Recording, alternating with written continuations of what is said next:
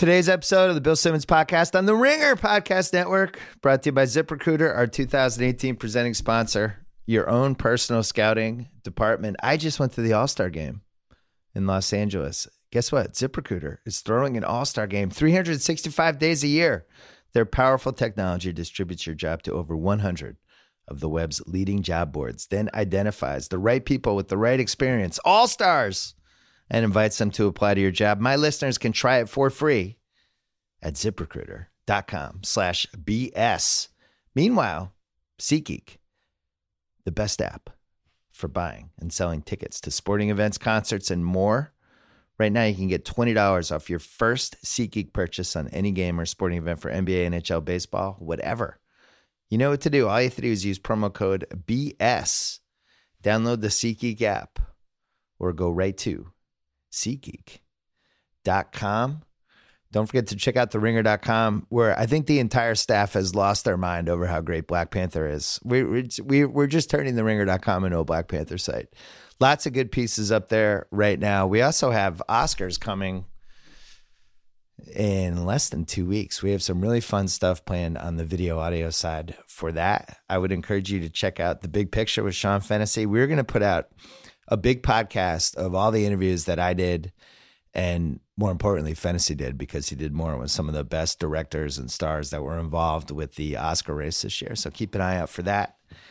And don't forget to check out all of our podcasts on the Ringer Podcast Network. Just go to theringer.com slash podcasts. I talked on Friday. I said there was a chance we might have Kevin Durant. People sent in some great mailbag questions. I have them in a document. They're ready to be uh, to be executed when we get Mr. Durant in a room, which I think will happen in the next two to three weeks. It's going to happen in Oakland. I thought it might happen in LA. I was a little dubious because there's a lot going on here, and uh, and we're pushing a couple weeks. But thank you. They don't send any more questions. I have more than enough. We're gonna pin him down. It's gonna be like Frost Nixon. Coming up, uh, we're gonna talk to cousin Sal, and we're also going to run this interview that we did with Daryl Morey that uh, is really good because Sloan Conference is coming up in Boston. First, Pearl Jam.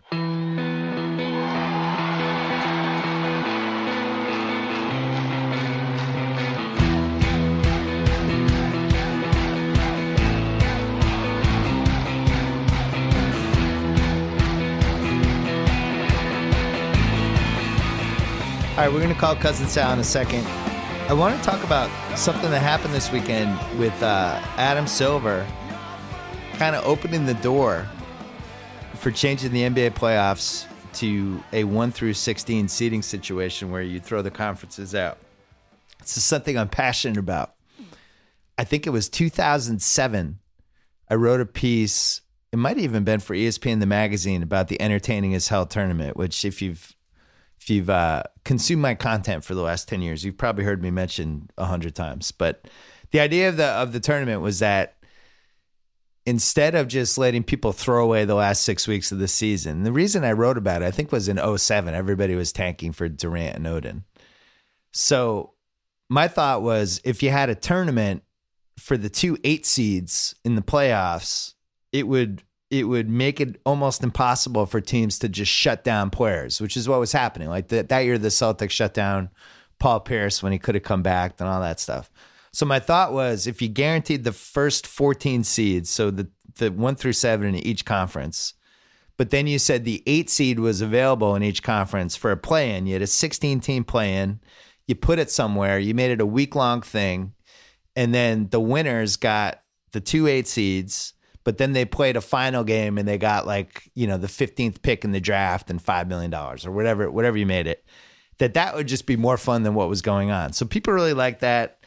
Adam was not the commissioner at that point but i had talked to him a bunch of times over the over the next five or six years about it. And he it always seemed like he wasn't totally happy with with uh, the way the playoff system was.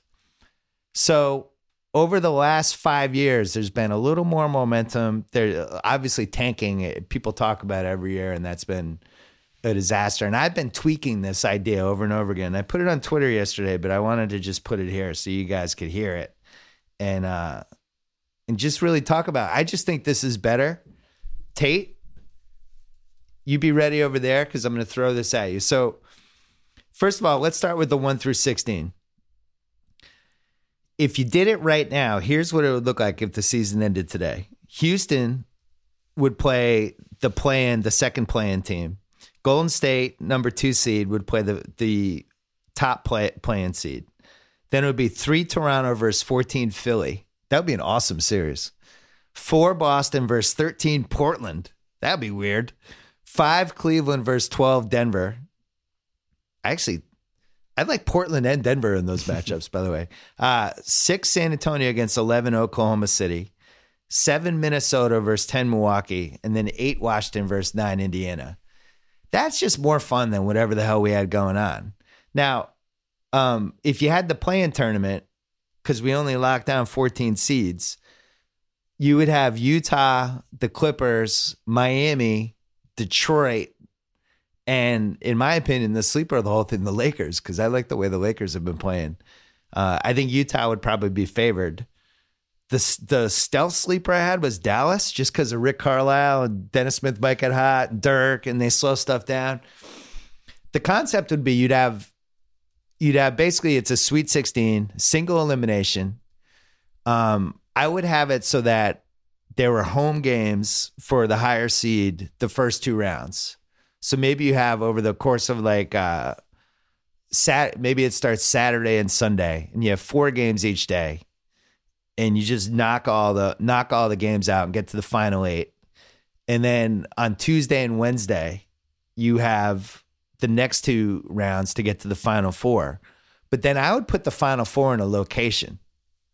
Tate, what would be the best location for this? The final 4 playing for the play-in seeds. Would you go Vegas? I'm going to MSG. MSG? MSG. What about Seattle? To make up Maybe- to the people of Seattle for yeah. ripping the Sonics away from them. That's a nice. That's a nice gesture. MSG would be good too. Yeah, just put it in the Mecca the first time, and then we'll go from there. Yeah. So you do the final four, and then you go back to back days. So you do Saturday, you do the two games, and then Sunday you do the title, which is a little grueling, right? But then you have five days off before the playoffs. Um, first of all, I'd like to meet anybody who's not watching this. I think this would be fucking awesome. I, I just really like. I can't believe they haven't done this yet. It would be incredible, especially when you got to, uh, you know, the final four, where the stakes are you get into the playoffs. But I would also have a couple added wrinkles, and I thought about this a lot. You don't want to have the draft pick be too good because you wouldn't want people tanking to get into the tournament. But I think you could give the team that wins the whole thing could get the top pick of the second round. So before the second round starts, they get pick 31. And that's a nice that's a nice pick, right? You get a nice cheap salary thing. The other thing I would do is I would give them a 5 million dollar trade exception for the following year. So you have two like real things. There's real reasons to try to win the whole thing.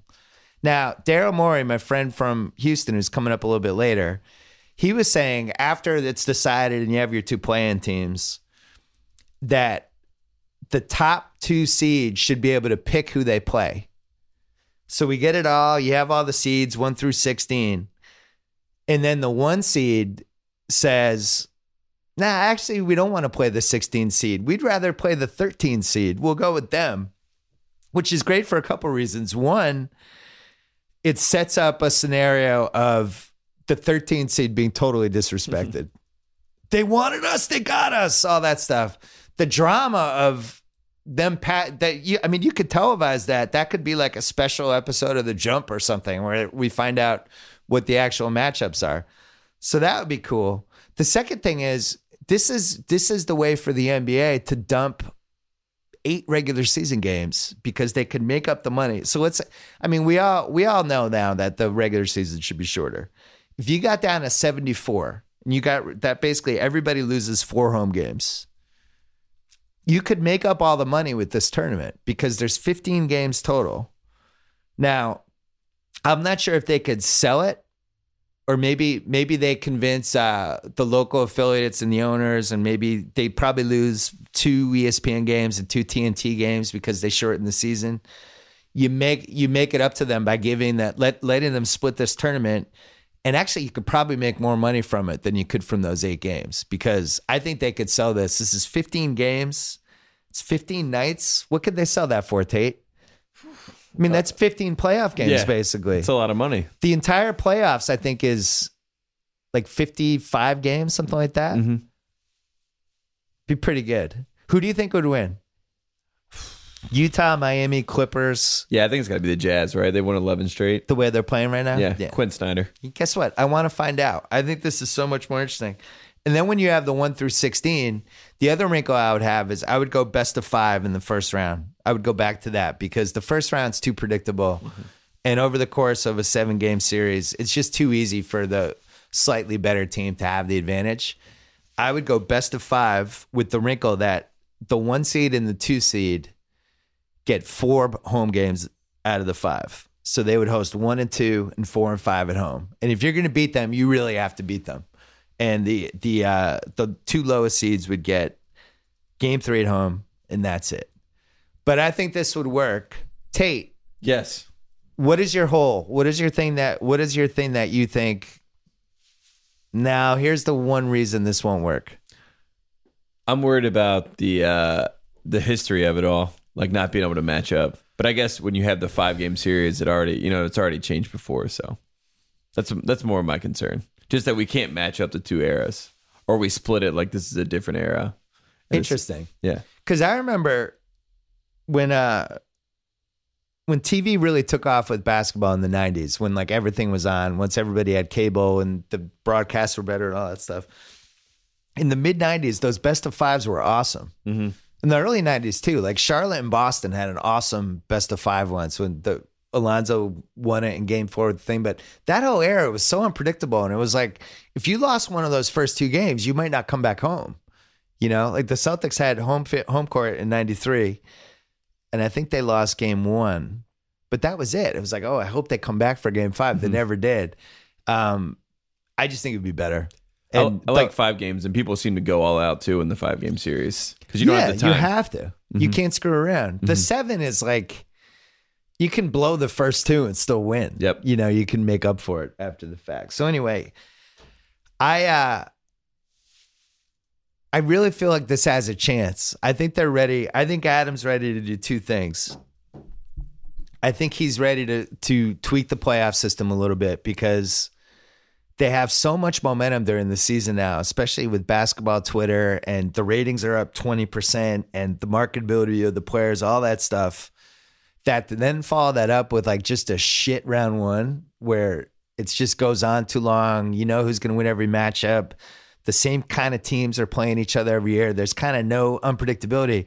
If the All Star game, which we're going to talk about with Sal in a second, if the All Star game showed us anything yesterday, it's that kind of shaking the snow globe works. The reason those guys were playing hard was because it was weird because they were playing with guys they'd never played with before, and teammates were going against each other. And you see like the last play of the game, Curry has that three, and Durant knows what he's going to do. I thought there was a level of of uh, gamesmanship and competitiveness that I haven't seen in the from the All Star game in 13 years. I thought it worked, and I, I really like seeing the weird combinations. I love seeing Kyrie and Westbrook and LeBron and, uh, And that- Durant on the same team was fucking amazing. And that was the play. Like the game winning play to LeBron is like a Russell Westbrook drive past to Kyrie on the baseline, Kyrie back to LeBron for a lay in, you know, to take the lead. It's crazy. It was cool. And to see like somebody like Embiid just seamlessly fit in there and and Giannis not being a thousand percent ready. He's like a year away from I think dominating that game. He didn't he didn't it was funny watching him. He didn't totally know how to play off the ball. he seemed a little nervous too. He seemed nervous mm-hmm. and he has the ball all the time in Milwaukee. And in that situation, he's playing off the ball. He's kind of running around like a chicken with his head cut off a little mm-hmm. bit.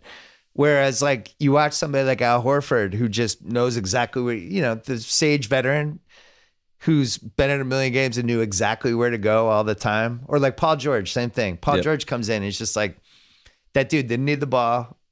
He knew exactly what to do on both ends. Even Lillard, when Lillard came in. Lillard was good.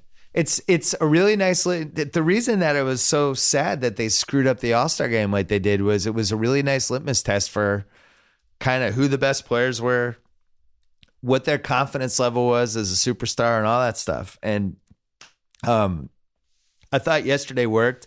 I thought LeBron tried hard because he was playing for Team LeBron, and he uh, he was trying to save face. So what I'm hoping is they fix the All Star game. I'd like to see them fix All Star Saturday, which is really still two events. I, it's never, I've written about this for 12, 15 years too, but it's never been explained to me why they wouldn't do horse and at least do like a final four of horse. And I would much rather watch that than the skills challenge. The, the reality, All Star Saturday, I, sh- I didn't show up till an hour in because I knew I didn't need to see the first hour. Um, but they are trying to make stuff happen. They are trying to become inventive. And the other thing Adam talked about was the one and done rule. It really seems like he's going to fix that too.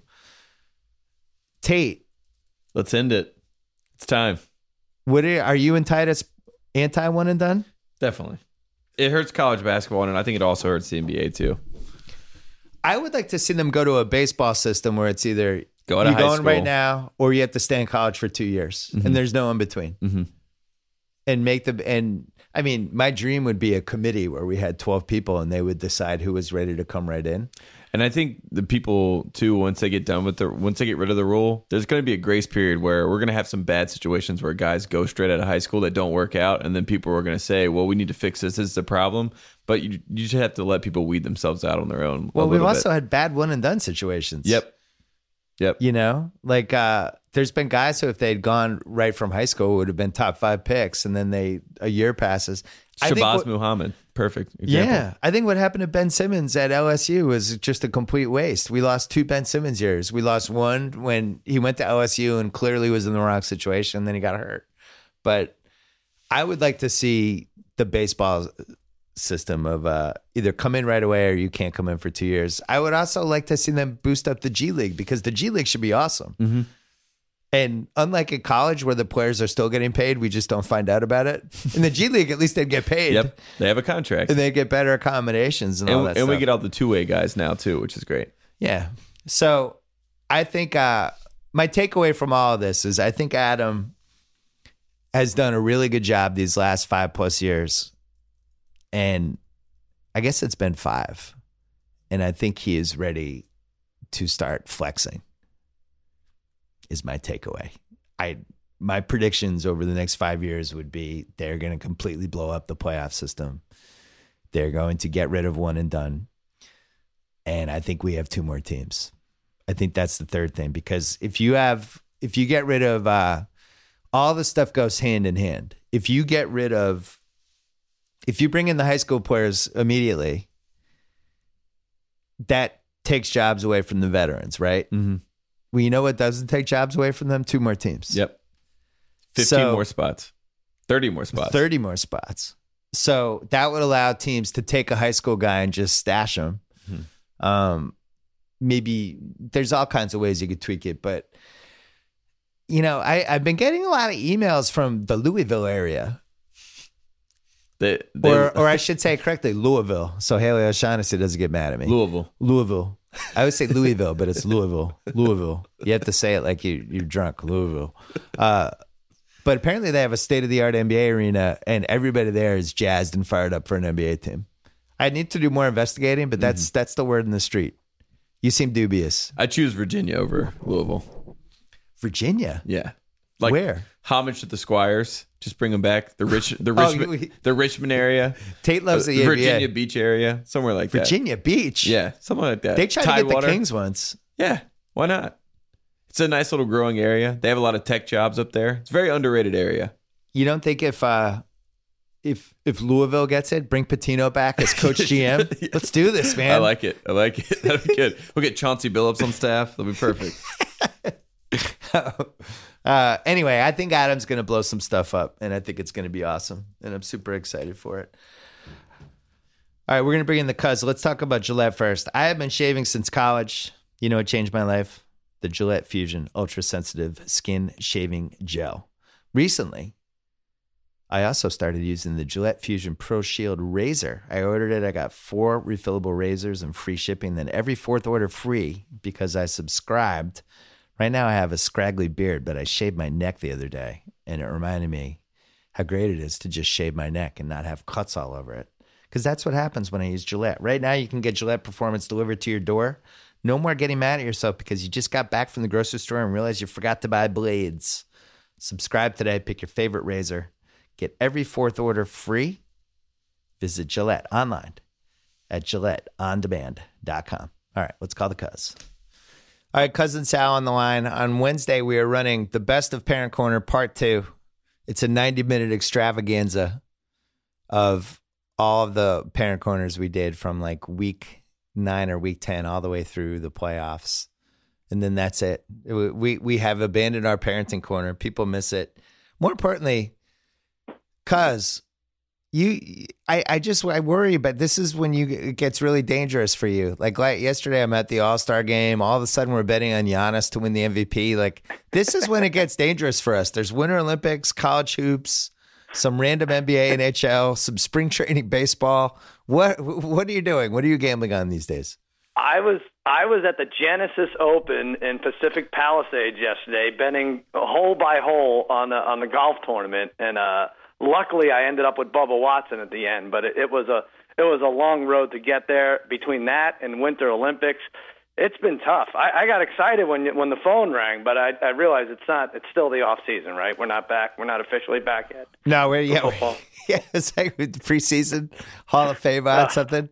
Yeah, I'm I'm uh I'm still licking my wounds from the Super Bowl. The sounds of the game and inside the NFL and all those shows where they have all the people mic'd up. I I I tried to avoid it. I can't. Now I've become progressively more bitter as it's gone along. I thought I was going to be able to shake this one off, but it's it's not happening. So.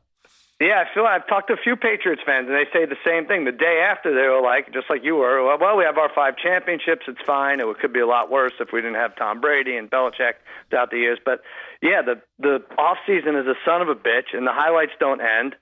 And uh, yeah, it's it's it's gonna be rough for you. I'm sorry, I don't know what to even tell you. It really hurts the part when uh, because I realized something a couple days later. Maybe I was in denial. I mean, Belichick definitely got out coached in that game, but mm-hmm. like nine and a half minutes left, the Eagles get the ball, and at that point, the only thing that can't happen is the seven and a half minute drive, which is exactly right. what happened. But during the sense of the game, they cut to the Pats get the ball back with two twenty one left. Jim Schwartz goes over to Pederson and it's Mike and he's like, I'm gonna I'm gonna send everything and either we'll make a play or or you'll get the ball back. And and Pederson's like, Great. So basically he was saying, I'm gonna pressure the shit out of Brady, and if they score in five plays, great, we'll get the ball back with a minute. I don't understand why the Patriots didn't do that. And I, I am now rooting for Matt Patricia to go 0 16 in Detroit. I'm I'm shorting them. I'm betting the under for them. I'm I'm going all in. Screw Matt Patricia. he cost me a Super Bowl. Why didn't the Pats just blitz and try to make something happen? I don't know. I do know this. When the Patriots are, are playing great defense with no names, Bill Belichick gets the credit. And now when Matt Patricia uh, forgets to blitz somebody, he's he can go to hell. But I know what you're saying. I've thought about it so many times with Brady. It's like this guy is just, you know, he's he's doing whatever he wants to do back there. Send somebody. You know, how how yeah. do you want to get beat? It's worse. So yeah, you guys should have sent someone somewhere in the seven and a half minutes. One thing that's interesting though, when you got the ball back with 220 you were like a minus 260 favorite to win. Seriously? Down yeah. five? Yeah. Jesus. Yeah, everybody. P- people are people are sick of uh, losing money on the Patriots. That, that's how sick they are. Tell us about uh, the Winter Olympic stuff you've been betting on. I've actually maybe I should only bet every four years in the Winter Olympics because I'm I'm hitting on a lot of things. I have the the gold medals under ten and a half for the U.S. And what, what do we have? Like five? I, I feel bad betting it, wait, but uh, wait a second. You bet on the under for gold medals for our own country? I thought we were only winning nine or ten. The way it's yeah, we own snowboarding, but uh, we have nothing else. We hit some of these slaloms, but what what else are we good at in these Winter Olympics? Why are we so bad at some of these sports? I don't know. We even tried to create extra sports so that we'd be better at all of this stuff, and, and apparently it didn't really didn't really work. Well, it's is it because none of these are available in high school? Like that, that's like track and field. You know, you know, a bunch of people ran track and field, and it's nice to add sports, but yeah. if they don't have a program in high school in the U.S., we're going to fall behind immediately, right? I would like to see us start cheating more. I think the other countries are cheating. um, I think I think we've had a lot of success in professional sports with the cheating. And yeah. I would like to see us uh, move that more to the Olympics and really start thinking about streamlining some of this stuff. Put our best scientists right. toward it. Got to get better at skiing. Better, more more red blood cells in the oxygen. Let's just go for it. Hey, uh, yeah. yesterday with the All Star game and celebrity, all, all that stuff. Did you have all? Were Mhm. you in on all that stuff too, or no? I had uh, I had slam dunk. No, I didn't have slam dunk. I had the three point winning contest, uh, three point shooting contest. I picked that winner. It was a Booker, right? Booker, I yeah. Mitch, right. I had I had Booker and Gordon, so I'll count that as a half a win. Uh, that was nice. The slam dunk I stayed away from. I, I, just if DJ Khaled is is is deciding where my money goes, I'm just Yeah. you know I'm out. That actually Right? should be a, re- a way to get a refund. Yeah, yeah, no kidding. I, I don't. What, what are they doing with the judges up there? But who did you think should have won that? You think Smith got robbed? What would you think? Eh, I thought Mitchell should have won, but I was sitting in the stands. I called out Booker as the three point winner before the contest, and I called out Mitchell for the slam dunk, and of course, never texted you and, and talked about actually betting on either of them. I thought I, I really like Booker. I don't know what his odds were, but um, I don't know if you could see. I, I went to Saturday, I went to Sunday. Yeah. DJ Khaled was sitting next to Mark Wahlberg, and Nice. he was doing this air horn thing, DJ Khaled. And by the fourth time, it looked like Wahlberg was just going to get up and start hauling off and just punching him. And he was just pissed off in general. I think he was furious at his agent. Um, I haven't seen people that furious at their agent since our own agent, Baby Doll Dixon, uh, with that that kind of antipathy and confusion and anger.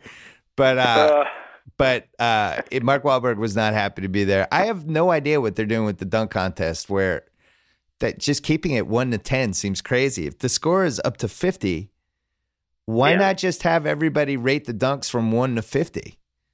And then it's like you don't Uh, you don't have to either have a fifty or a forty five, basically, are the two outcomes every time.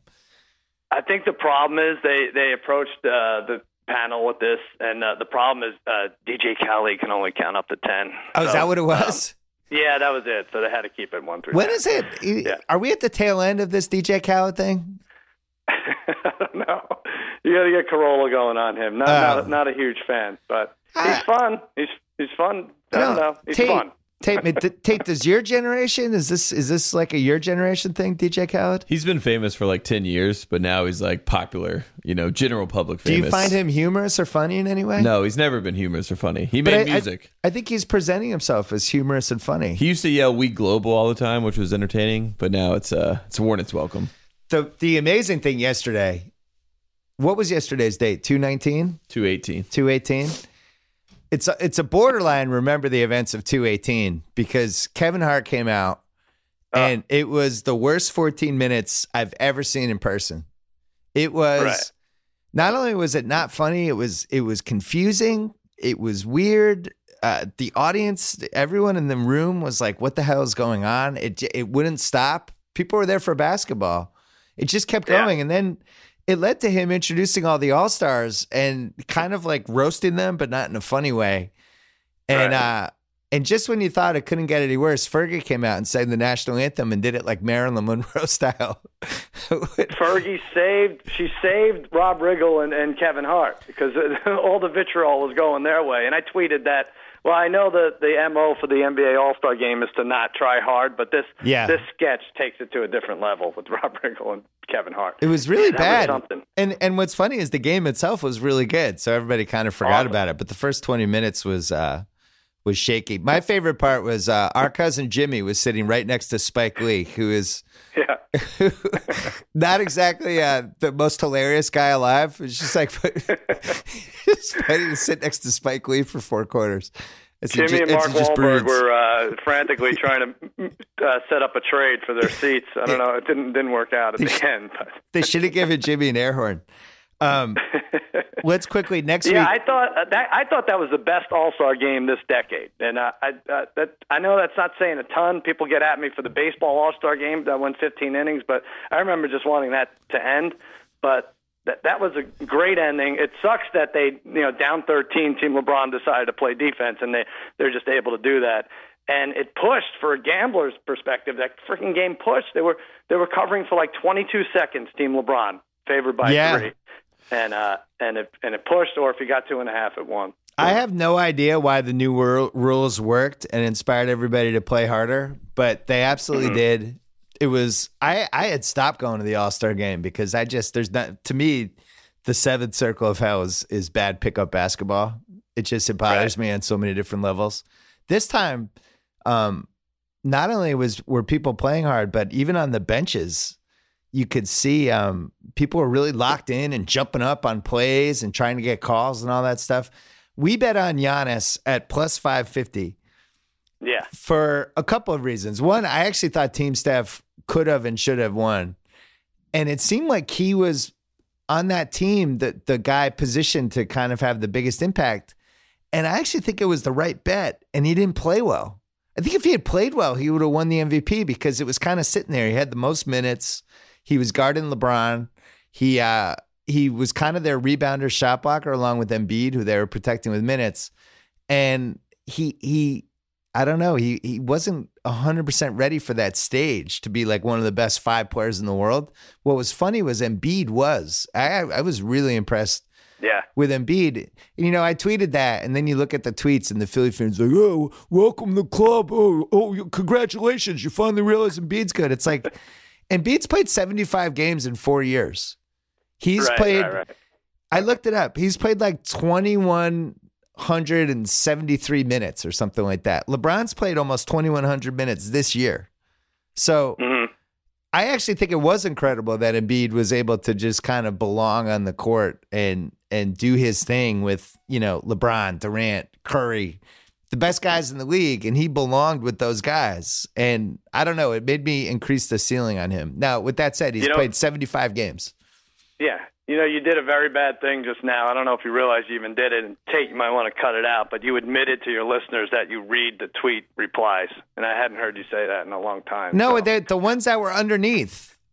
I clicked on the Oh, tweet. see. I, clicked on the tweet I- to make sure it would go through because the Wi-Fi and the staples was so bad. And then I saw like the first two tweets underneath were like, "Oh, well, oh, oh really? Embiid's good." It's like, yeah, actually, it's kind it. of a big deal that he hasn't played 80 games yet, and he he was, was out there. awesome. He's in his early 20. How old is he? He's 20, It's like 23. It, and 23. I gotta right. say, See, if if I'm a Rockets being fan, up against LeBron, pretty good.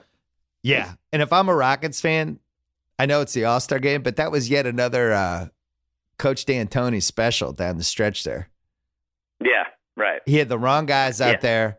What's funny is he, the most effective guy he had was Al Horford for what the game Mm-hmm. was, because Al Horford's like good defender, doesn't care if he shoots.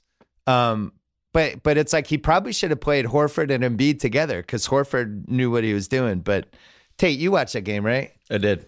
Not a not a Mike D'Antoni classic down the stretch. I thought Embiid had a chance to win MVP for He little did. while. It was sitting there for like Sure. five seconds. I was texting. We were texting the whole game. I never gave up on the Giannis MVP because it became clear if if his team won, there was no MVP. So whoever had a good fourth quarter was going to win it. And I tweeted, I think at the end of the third period that um that it was sitting there for LeBron because LeBron they were losing, but mm-hmm. LeBron had the stats, and it was like all he has to do is play well for one quarter. They win the game, they win the MVP, which is exactly what happened. And that was my my main takeaway from last night is, you know, sometimes with the All Star game, you, you, all these guys are on the court, and they're actually playing hard, and there's this natural hierarchy that develops. And he was the best player. He still is. Well, let me just say this. I, I jumped on your Greek Freak MVP. I tried to convince you at the last second. Let's take LeBron and Curry. Maybe this is just too easy. Right. We're we're, uh, we're overthinking this. Whatever. LeBron, I think was thirteen to two to to win MVP. But I only gave up on the Greek Freak winning MVP once, and that was when he didn't play the entire third freaking quarter. Right, right. Yeah, that was a problem. He wasn't in at all. Like, and and that makes me think like that's just another layer of why you shouldn't bet the NBA All Star Game. Like to bet the over or under is just insane. To not root for those points or to root more for more Yeah. points, but to bet the game itself, you don't know who's trying. You don't know who's who's. You don't know who had a crazy weekend. It looked like Jimmy Butler and the Greek Freak just went out hard, and um and it showed a little bit on their play. Like you knew the Greek Freak was going to get to the get to the hoop and dunk four times once a quarter, so you're going to get your ten there. Um, but yeah, Not Jimmy. it's- Jimmy Butler never. game to bet. Jimmy Butler sat it out. Yeah, right. Yeah, that's it. He, he was what? I mean, what was the story? He just didn't. Uh, he just didn't come to practice, or what? I uh, unclear. It's an interesting Yeah. move if you know you're not going to play that much to be like my knee hurts. I'm just going to sit Mm-hmm. on the bench, but it's the uh, alternative was me playing 12 minutes. I thought Yeah. the way that game shook out, it was kind of impossible for Team Curry not to win because their their overall team was so much better than the LeBron team because LeBron had just lost like three major guys. So they're when the Mm-hmm. the bench of LeBron's team was in versus the uh, the Steph team, it was no contest. But Steph was terrible. Harden looked like he hadn't slept for three days, and Draymond was practically in a coma. So Yeah. that that none of that was helping. That's why I would have played Horford because Horford actually seemed like he had gotten a reasonable amount of sleep the whole weekend. But The most entertaining thing is Draymond during Fergie's anthem. Go look, look it up. And my cousin, our cousin Jimmy, is, uh, is on directly after Draymond's cutaway. Oh, But he has he? his mouth wide open. When you talk about a coma, Fergie, Fergie didn't help matters. I don't know what that was, but look it up on YouTube. my Yeah. highlight of the weekend was I talked to Sean McVay for a half hour on Friday night, and he was every every bit as great as I wanted him to be, and he promised he would come on the BS podcast. So stay tuned for that. Oh, great. He's like a year older than Tate. Yeah, like he could hang out with Tate, and you wouldn't you would think they were the same age. But he was. Uh, Yeah, Tate thinks he's ahead of the game. You know, he produces these podcasts, he, he stars in them. You- need to get your shit together, Tate. You got Come a, a NFL head coach who's like four months older. Than Yeah, you're still behind Sean McVay, Tate. Uh, last thing, and then we're gonna go the uh, Oscars next week on on Against All Odds with Cousin Sal, America's favorite gambling podcast. yeah. You're gonna do some Oscars. We're gonna get it going. You're gonna do some Oscars. I know you like uh, Get Out. I, I'm. We tried to talk you out of it. You, you think you think it's a winner, but I guess it's 15 or 20 to one odds. It's it's, it's a fun bet. Yeah, so Best Picture is really interesting to me because there are nine nominees. And Mm-hmm. Shape of Water is minus 220, the favorite. Three Billboards is plus 140. Lady Bird is 11 to 1. And Get Out is 15 to 1. And Dunkirk is 40 to 1. And there's been some industry buzz that even though those are the odds, that it's Get Out versus Dunkirk is how this is going to actually shape out. My Mm-hmm. argument, Jimmy, we, you, me, and Jimmy were texting about it um, this weekend, and Jimmy, of course, was as dis- dismissive and uh, arrogant as always about it. But he, he, he, give me the token laugh on that. I was, I was making a joke. I'm trying to think like what, but it's He was you just- he was just- him into gambling on it. no, he didn't uh, get, he didn't gamble on it. No, he didn't want to I gamble thought he on said, it. "I'll take your." Uh, I think I thought he said, "I'll take your bet on this." Oh, does, are we going to bet on this? This is great. I'm gonna, I'm gonna do it then. I'm gonna bet him. I don't know I'll if go- the Oscar host is allowed to legally bet. I mean, they may carry him off the stage. That's true. out. May- We have to back him out. But uh, but he was adamant that that Get Out that it was going to be Shape of Water, three billboards. And my argument is like, with nine nominees, what? How many votes do you actually need to win the Oscar? Yeah, like, if- two. If one, it, all right, so let's say one out of every five. Just like they say, screw it. I like Get Out the most. Get Out was the Mhm. coolest. Get Out's the movie I'll remember in ten years. Whatever. Then then it might sneak it out. Right. Almost like how Trump won the election, where it's like, ah, well, I would, with the Yeah. math, it, that, and then it actually like, oh, the math can work. So it's exactly like Trump. It It's exactly like Trump winning the election. No, I think you're right. The one thing, like you used to be able to say, well, this won the Golden Globe, it won the SAG Award, it won this, so it's going to win. Um, it's going to win Best Picture. But now that they diluted the pool, now that there's like nine or ten uh, nominees, that all goes out the window. So it is going to be interesting. So that's my argument. So, I, I like best actor, best actress. I think it would be crazy to bet against like Frances McDormand. I think she's going to win, and if she doesn't, the odds aren't really. I don't know. It's just if she if she gets like forty percent of the vote, she wins. They don't show us the votes, unfortunately. But with Get Out, Right. I just think with the nine, it makes it so much harder to figure out how a consensus would win. You know, and somebody could just steal it. So, but you're still not convinced. hmm All right, I could buy that. I could No, buy it's that. that, no. You're not convinced. Don't. I don't want I'm your. not convinced. I don't want your courtesy nodding. I'm gonna have some. Uh, I'm gonna have some ringer experts on next week, and we're gonna we're gonna tell you how to how to nail your uh, Oscar pool and win money from your loved ones and friends. I'll tell you what shouldn't win is "Call Me by Your Name," which was basically a movie about two guys cycling around Italy. Yeah, Come on, they loved it. No, that was people that love was- that movie. It's like, hey, you guys want want to go for another bike ride? All right. hey, hey, want to stop over on this hill? Great. Hey, want to ride back? if Sure. that shot if that shot in the streets of Detroit does get any buzz, like I think like, oh, it's Italy, it's beautiful. Look what they're doing to the peaches.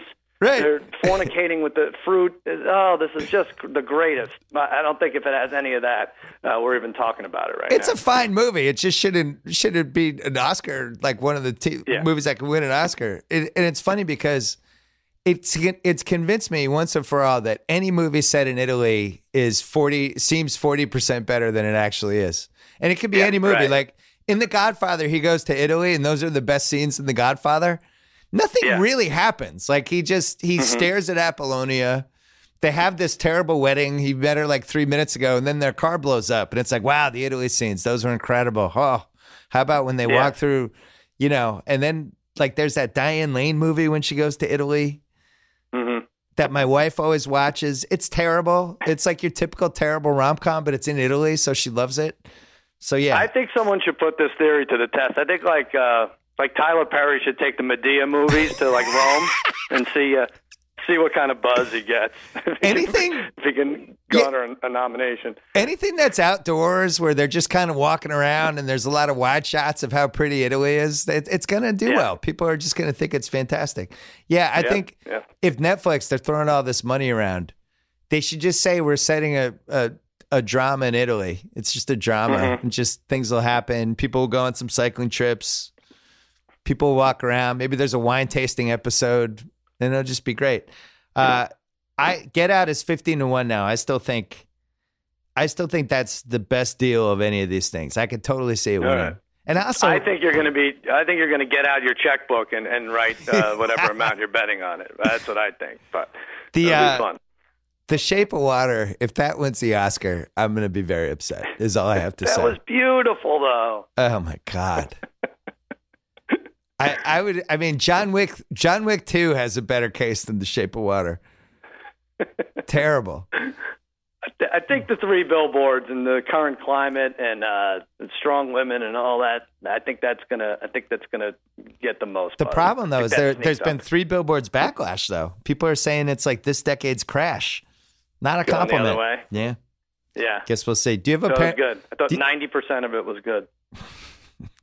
Not I mean not not not the killer cycling scenes that uh, Call Me by Your Name had. Cruising around those bicycles, man. Woo. It's like five different Uh. bicycling scenes. Breaking Away had less bicycling scenes than Call Me by Your Name. Who Um, knew the Winklevoss twins could could cycle as well as they did, just throughout the whole movie. Nice job. Um, the uh, Parent Corner, we're running it Wednesday. I didn't know if you wanted Yeah. to sneak one in. I have one. It makes me sound like an a-hole, but uh, Okay. it- it- it's not great. But we found out my uh, four-year-old is allergic to dairy products, and I did not want a kid allergic to anything like this. Just let alone dairy. I love ice cream. I want to take them out for ice cream. I want to eat ice cream, and now this little son of a bitch is allergic to dairy, and it sucks because we tested it out, and he swells up and he gets blotchy and everything, but.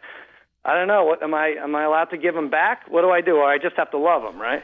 So you're saying you're personally offended that you've created a child that is allergic to dairy. Yeah, It's I one of the failed as a biggest one of the biggest parental failures of your career. It's got to be. It's got to be, and there's no reversing it, right?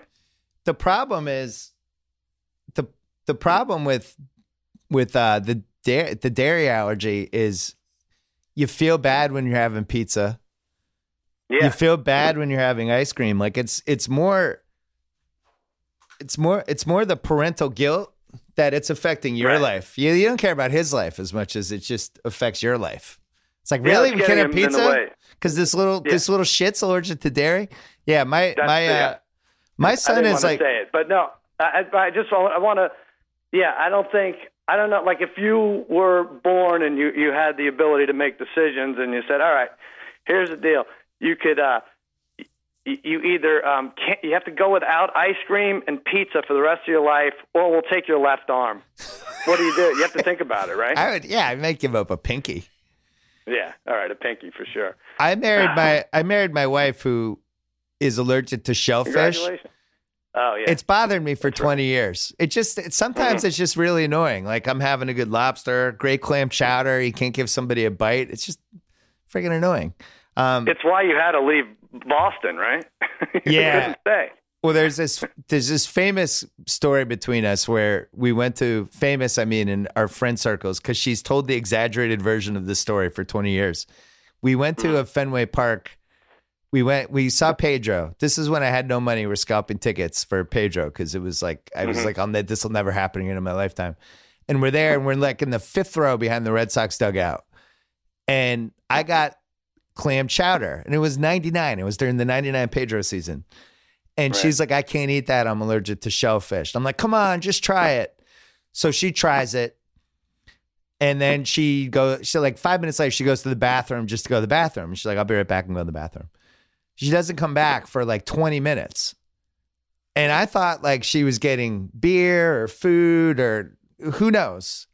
But more importantly, Pedro was pitching and it was 99 Pedro. And I'm like, I'm not, Right. Yeah. not getting up. Like, what, what am I going to go wander Fenway Park looking for my wife? I just assumed she was in some food line. She comes back like a half hour later. She was like, I was just in the infirmary. I, I had to take Benadryl. I had a reaction to the Oh, clam no. chowder. And I'm like, oh, that's terrible. Oh my God. I, I, I wish I had known because we don't have cell phones back then. She can't text. And Yeah. and then I'm like, you know, Pedro's throwing like a two hitter. And I, I, I had my focus like concerned for her, but also like Pedro's Pedro. that story has now been twisted over the last 20 years to she had an allergic reaction in the seats. She went off. I didn't go with her because I didn't want to leave Pedro. You know when they, they just kind of they take the kernel of truth and they just blow it out? you know, yeah, yeah. you're married. You know I what like they do. better. I have to be honest. You know what they do. Um, all I know right. what they do. So What's yours? What's your parent corner? My parent corner um i have a special wrinkle. I have a guest to work into my parent corner. Oh, ben simmons. Say hi to sal. Is he there? so What's happening, Ben? yeah this is the first ever parent corner we've done with one of our kids in the parent corner. Um so valentine's day valentine's day happened last week and as you know Uh-huh. young ben has has a girlfriend even though he's in the fourth grade that we've been monitoring it's a nice cute um innocent relationship yeah yeah i won't say her name don't worry we'll we'll call her uh we'll call her julie roberts so No, let's call her by her name. What's her name, Ben? now he's all embarrassed. So Ben decides he's going to get um, his girlfriend a Valentine's Day gift, and he's with my mm-hmm. mom, and they buy her something. And then he's in Boston. He's with my stepmom. And decides he needs to get her another gift. Then he gets her a third gift, and then he asks my daughter to make her slime. He made my daughter made her pink slime. So it was all the parent corner worlds are now colliding in all these different ways because my daughter is like, you know, a cocaine addict with slime. Basically, she's just making it nonstop, and then brings this gift.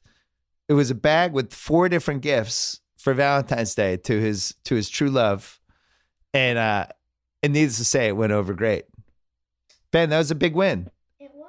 It was um one of the best Valentines of my life.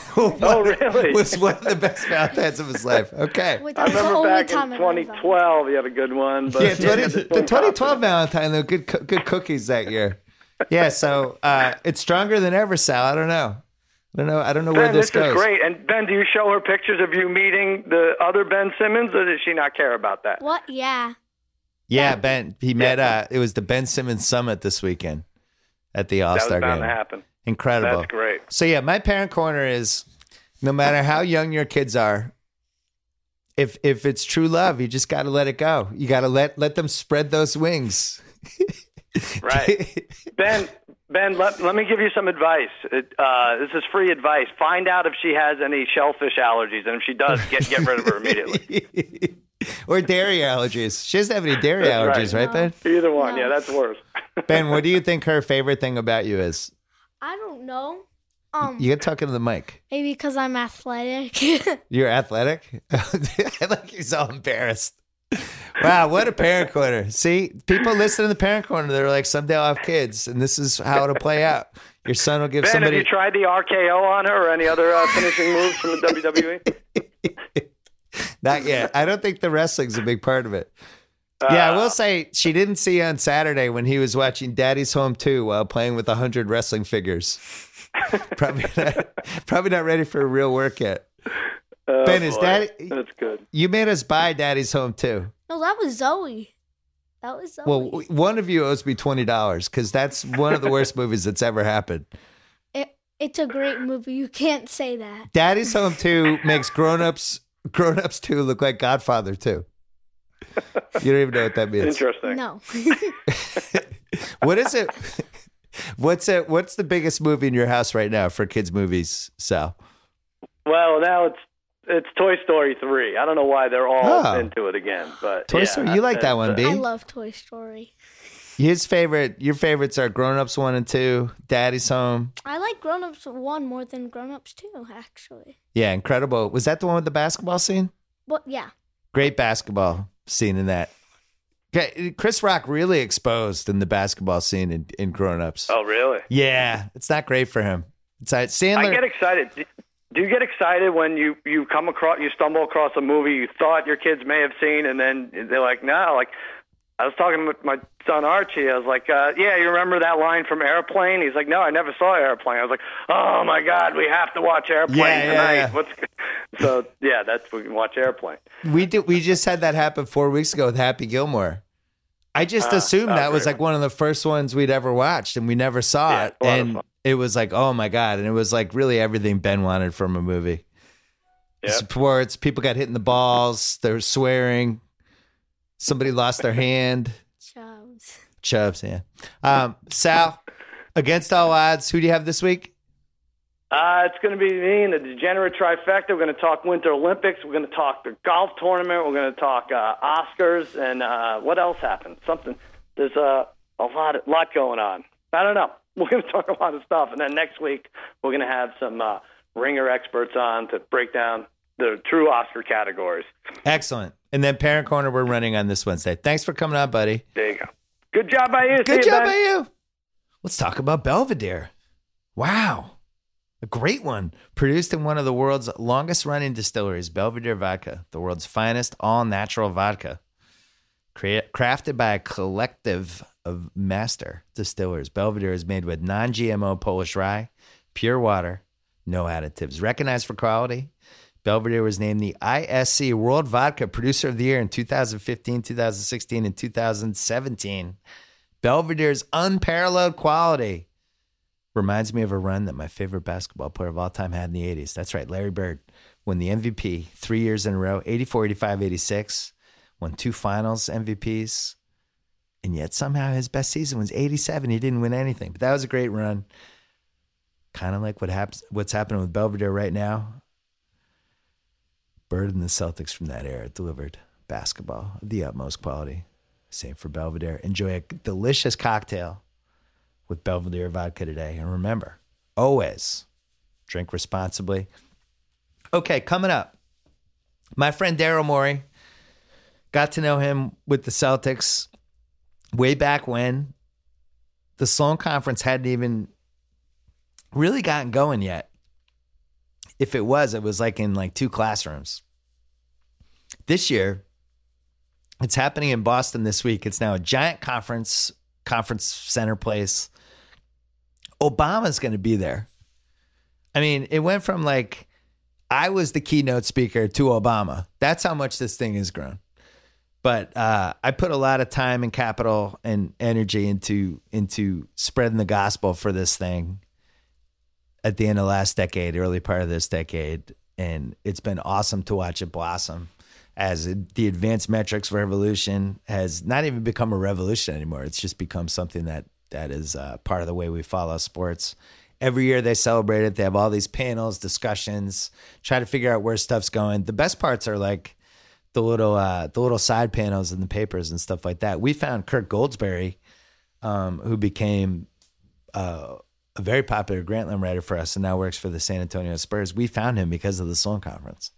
So uh, it's really great. I'm really happy for everybody there. Him and Jessica Gelman, who he's been running it with since forever. That uh, that everything is peaking this year with Obama.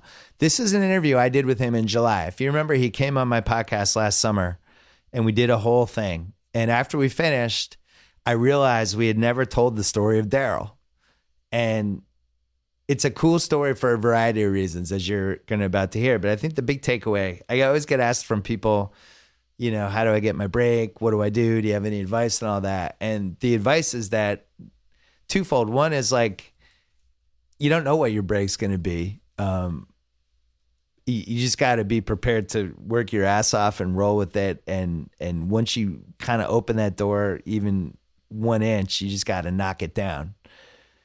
And it doesn't really matter how you do it, and it doesn't matter what vocation it is. Like once you get the sliver of a chance, you got to knock it down. Tate Frazier is a good example. Trying. You're trying. you just host a two podcasts now. Um, but yeah, Daryl is a good example of like you never know how your life's going to play out, man. You really don't. Um, but you just got to keep plugging away and and and keep your brain moving. Anyway, this is it. This is a really good interview. And what's funny about it is we did this before the Rocket season started. Now they've been, you know, they're the one seed in the entire NBA right now. And on top of that, his whole plan of getting Chris Paul and all that stuff, I would say it's worked out. What are they like 29 and 1 with their best four guys? Yep. So, um, listen to it in the context of that. We taped it like late July, but everything holds. Congratulations to him and Jessica for the Sloan Conference. And here we go. Here's Daryl Morey. Wanted to do the uh, story of Daryl since you were here. Oh man, I don't know if we'd ever done this. It's a good story. It's, it's a unique one. Yeah, Um, all right, so starts in let's Ohio, go. where I'm a couple miles from yeah, we can skip the childhood. You're LeBron and Maverick. And, Oh yeah, yeah, You and Maverick were best friends. No, So you were slight underachiever, but super smart in high school. What college Uh, you went? You went to Northwestern. Northwestern. Yeah, did well at Northwestern. think so. Feels like I did. When Yeah. did you decide you want to get into sports? When I was like eight. Okay, so, you're like me. Yeah. Uh yeah, reading the Bill James abstracts and was really into baseball um because you know, I was a math nerd and Yeah, loved numbers. That was the only game. It wasn't like you couldn't download you couldn't get football stats or anything. Baseball was the only game in town. And uh so I was really big into baseball stats and all-star baseball with the spinners and uh Strat-O-Matic and So what are we talking? Early eighties Earl here. Weaver baseball. Yeah, it's mid mid eighties, towards the end of the eighties. Micro league baseball? Any micro league? You know, I didn't play micro league. I played Earl Weaver baseball in the Yeah. Commodore Okay. sixty four, and um, had a had a league with my friends. That was a nerdy league. Yeah, this yeah. is. There there wasn't, yeah, it was all male, all male league, as you might expect. Pre-internet. yeah, exactly. Uh, playing fantasy, you know, fantasy baseball and playing. Uh, you know, I, I was terrible at baseball. I played basketball, but was really into baseball statistics. So went So- to Northwestern, got a job.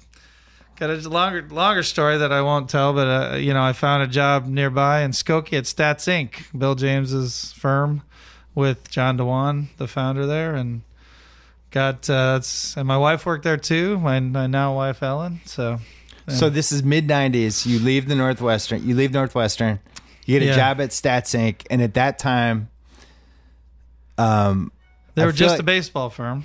yeah, and I feel like Stats had not taken off yet.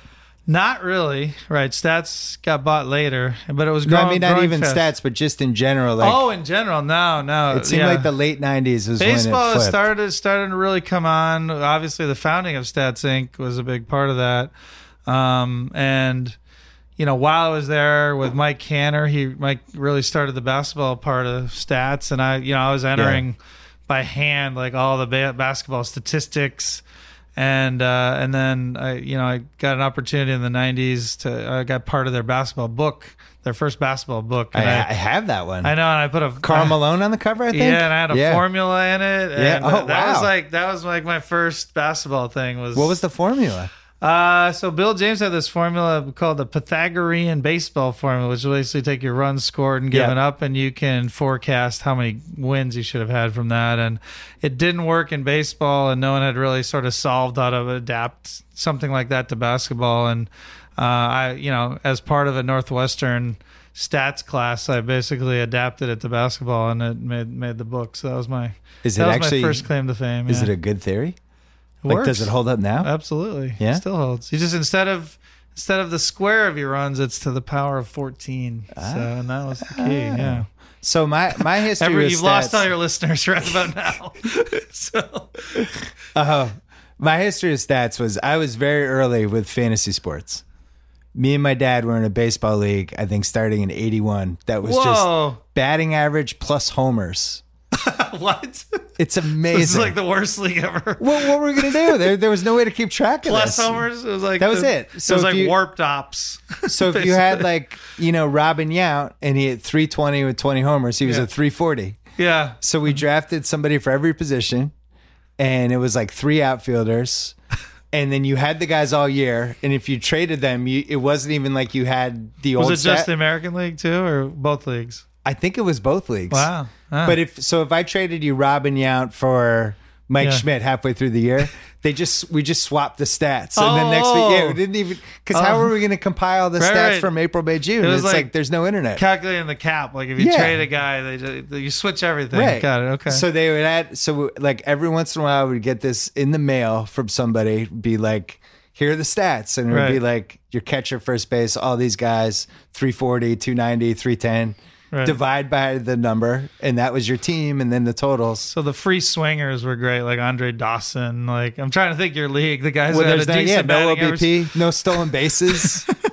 no, but like, uh, so I would have did- changed your rules immediately. You would have kicked me out What of the you league. gonna do? These these are my dad's friends. Yeah, They're all yeah, like all guys that were at a bar. I know. I So just then- saw your dad at game two against the, Oh, yeah, uh, yeah. the Cavs there. So He's sweating through uh, the Celtics. He was yeah, expecting I have. saw him at halftime when uh, Cavs were up seventy five to thirty eight. Or I think he might have left.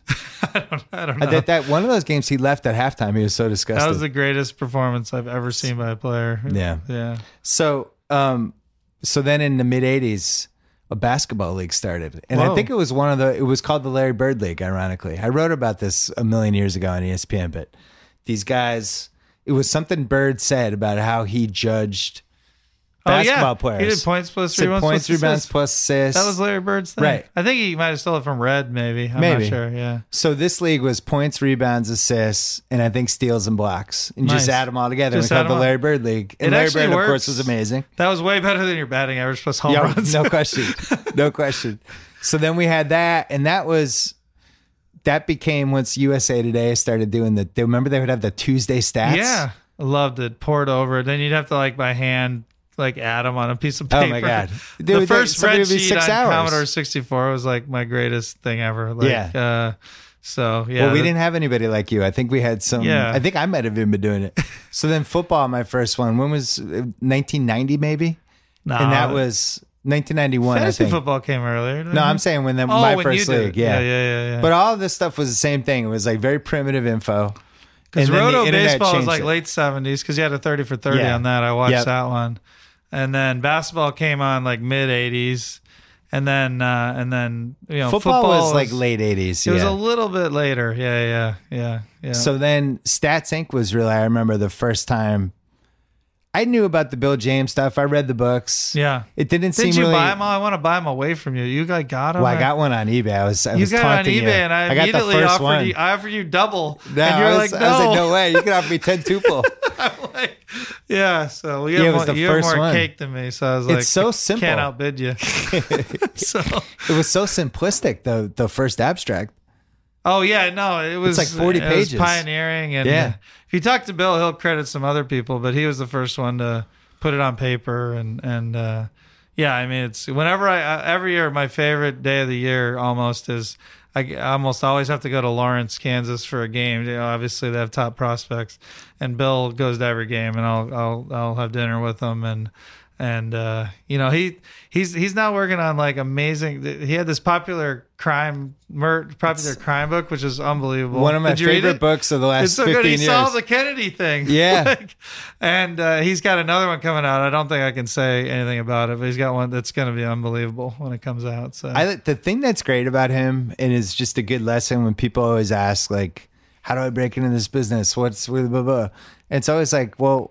Just work harder than everybody else and throw yourself into whatever you're doing. Bill James is the best example of I have an idea, I'm going all the way with it. Like he does the true Yeah. crime book, and it's like it's like 500 pages, and he spends 10 years on It's it, and he's like a lunatic with it. he he I think the best thing I ever heard him say, and it was a non-baseball related thing. I asked him how he got anything, and his insight was like, "Look, I did poorly in high school because I love baseball and I like goofing around." Yeah. and it was l- literally that's what made my career.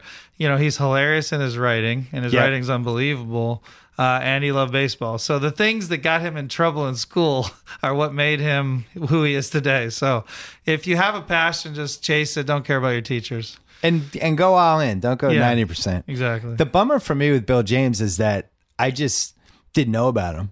Yeah, He was in the to. back of. I was getting the sporting news back then, and that's how he would advertise. But I would just never know Yeah, about it it. was right next to the guy on the beach getting the yeah, it's like what is that? So- and then I remember like maybe eighty one seeing a bookstore, eighty one or eighty two, and be like, "What's that, Dad? Buy might me not that." have been a bookstore till a little later. Maybe. I, I saw it somewhere. I You might because seen I have the Well, Boston's a little more progressive, so they have those good bookstores. Ohio, there's nothing where I was at, so we had uh I didn't catch it till '86. Actually, the green, the green. I had the cover one. eighty two one, so somehow I That's got that. amazing. Yeah. I don't well, know if I have Boston the has a 81. history of great bookstores, so they probably they might have carried it actually. Yeah. because oh the the uh, quality of them goes up. I had to hope the Waldenbooks would have something. Like Waldenbooks. Oh my god, remember those? down at Summit Mall, and Yeah. so So stats takes off, yeah, and the internet changes everything. yeah, And now all of a sudden, loads of statistical information are going up and are changing how we're following sports. At the same time, Billy Beane, Moneyball, all Yeah. that starting. And I'm then desperate leaving stats because I couldn't, you know, it was a very low paying job. I was like, I, you know, I can't make whatever forever. So I tried to get a job in sports. Not a single person made said anything. This was in '96. you're writing like letters and stuff. What are you Oh, doing? right. I sent a letter to every team. You know, here's what I hope to do. Blah blah blah. No answer, of course. Um, which I, I wouldn't answer my own letter, so Right. it's fine. um, and then just desperate to get into sports, so I I basically said, hey, I'm gonna have to be super rich. Like that's my only chance. Was I have to be su- so? Then I went on to do stuff that had no chance to make me super rich. I like I was at like a pharmaceutical firm. I was at uh, uh, you know a, a, a company that called MITRE that works with the NSA and CIA. Um, and then I decided to go to business school, which is also a terrible idea to get rich. But uh, it's I got lucky, got into a consulting firm, and that firm ended up working on the Red Sox deal before John Henry bought it. And that was Oh, okay. that was my my my key because the group that was going to buy them, the local owners, uh, Karp and O'Donnell, I remember. who actually outbid yeah. Henry. Um, I was like the nobody working on that team, and but they kicked to me a part of the project, which was like they wanted to buy the Red Sox and Celtics together. And then create a, a I cable. remember. Yeah. yeah, and, and That was a great idea, by the yeah, way. and Yes was just doing the same thing. Yep.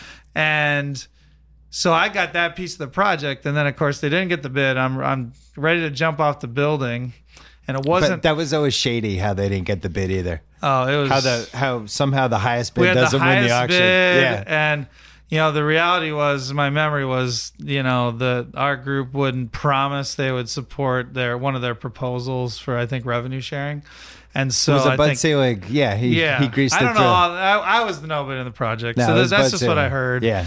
Um, and then basically, you know, Wyc, uh, who I really owe so much to, was you know had had gone to the Celtics and put a bid down, uh, but had like a, a one or two week due diligence period. And then Steve Pagliuca, who knew the CEO of our firm Parthenon, where I was at, um, you know, basically said, "Hey, we need to analyze this deal fast." And I think Steve you know, knew Wyc and told Wyc, hey, this group's already done really good analysis. And so uh, that's how I got on the Celtics group, you know, helping Wyc to potentially buy the Celtics. And that was really my in. So. I mean, that's a total fluke in a lot of ways. In, in many ways, yeah. That's you know amazing. how things, you know, you like to think you're ready for the opportunity because I had worked at Stats and was such Yeah. a huge sports fan and into all that. But, you know, I know some amazing people, I'm sure you do too, who just have never gotten that, that one little opening chance. Well, to- basically had two because just randomly the Red Sox and Celtics are selling at the same time during Right. the perfect time for you to Yep. be involved. Yep. And if it's five years later, neither of those teams are for sale. Yeah, I mean, I when people ask, I get asked all the time, like, "Hey, I want to get into sports. What do I do?" And I'm like, well, Yeah. I, I don't know. Like, like just just be passionate, and and and when your break comes, Jump be ready to pounce. I will say, you know, working with Wyc's team and Steve Pagliuca's team on that deal, like my wife thought it was crazy. I literally wouldn't come home. We were we were working twenty out of twenty four hours around the clock, and when you see that little crack in the door, just plow through. Like, don't. Yeah. Uh, you cannot like treat it like it's nine to five. At that point, like you have to stand out. And I still remember to this day, Wyc, like day three into it, we were giving a presentation, and and he and he turned to me and he was like, you know, you'd look really good in green. I still remember that moment. It was like one of the big moments in my life. Wow. And, uh, so he uh, just he there was something about you that he liked, and he's like, we got to just fold this guy in somehow. You have to ask him. Yeah, and that's actually usually a taboo thing. Like you're not supposed to hire people away, but uh, I always thank Bill Achtmeyer, the head of Parthenon, who you know gave you know permission to maybe have me join the Celtics. So did they say like carve out what your dream? Like if you're going to help the Celtics, how would you help us? Yeah, I mean, I didn't really care. In fact, I think Wyc almost didn't hire me because I was like desperately at like 3 a.m. saying like, I really want to be there. Really. Right. And finally, he sent. I remember he sent me an email back like, Hey, chill. Right. Like it's gonna be fine. Like I, I, I was acting very like a 20 year old during that. I was, I was very. Uh, it was. I knew it was maybe my break, and Yeah. so I like was, did not act rationally, and was very desperate. And uh, um, yeah, and then and then you know Wyc just had me like work on different things with the Celtics, and then he brought in he brought in Danny Ainge and Rich Gotham, and I you know I was I was pretty young, so I you know it was appropriate for them to bring in more experienced guys, and uh, I just worked with both of them for a few years. So when did you become like the advanced metrics guy for the Celtics? Uh, I mean, I always like that was the thing, and then uh, you know I hired Mike Zarren, who's Yeah. obviously almost a legend in the industry now. Uh, he was in. I hired him as an intern, and he was working, I think, at the 12th Circuit in Columbus, like like Yeah. one of the obvious, probably the smartest guy I know. And he's, uh, and then he actually ended up getting to work more on basketball than me because he he just was an intern full time.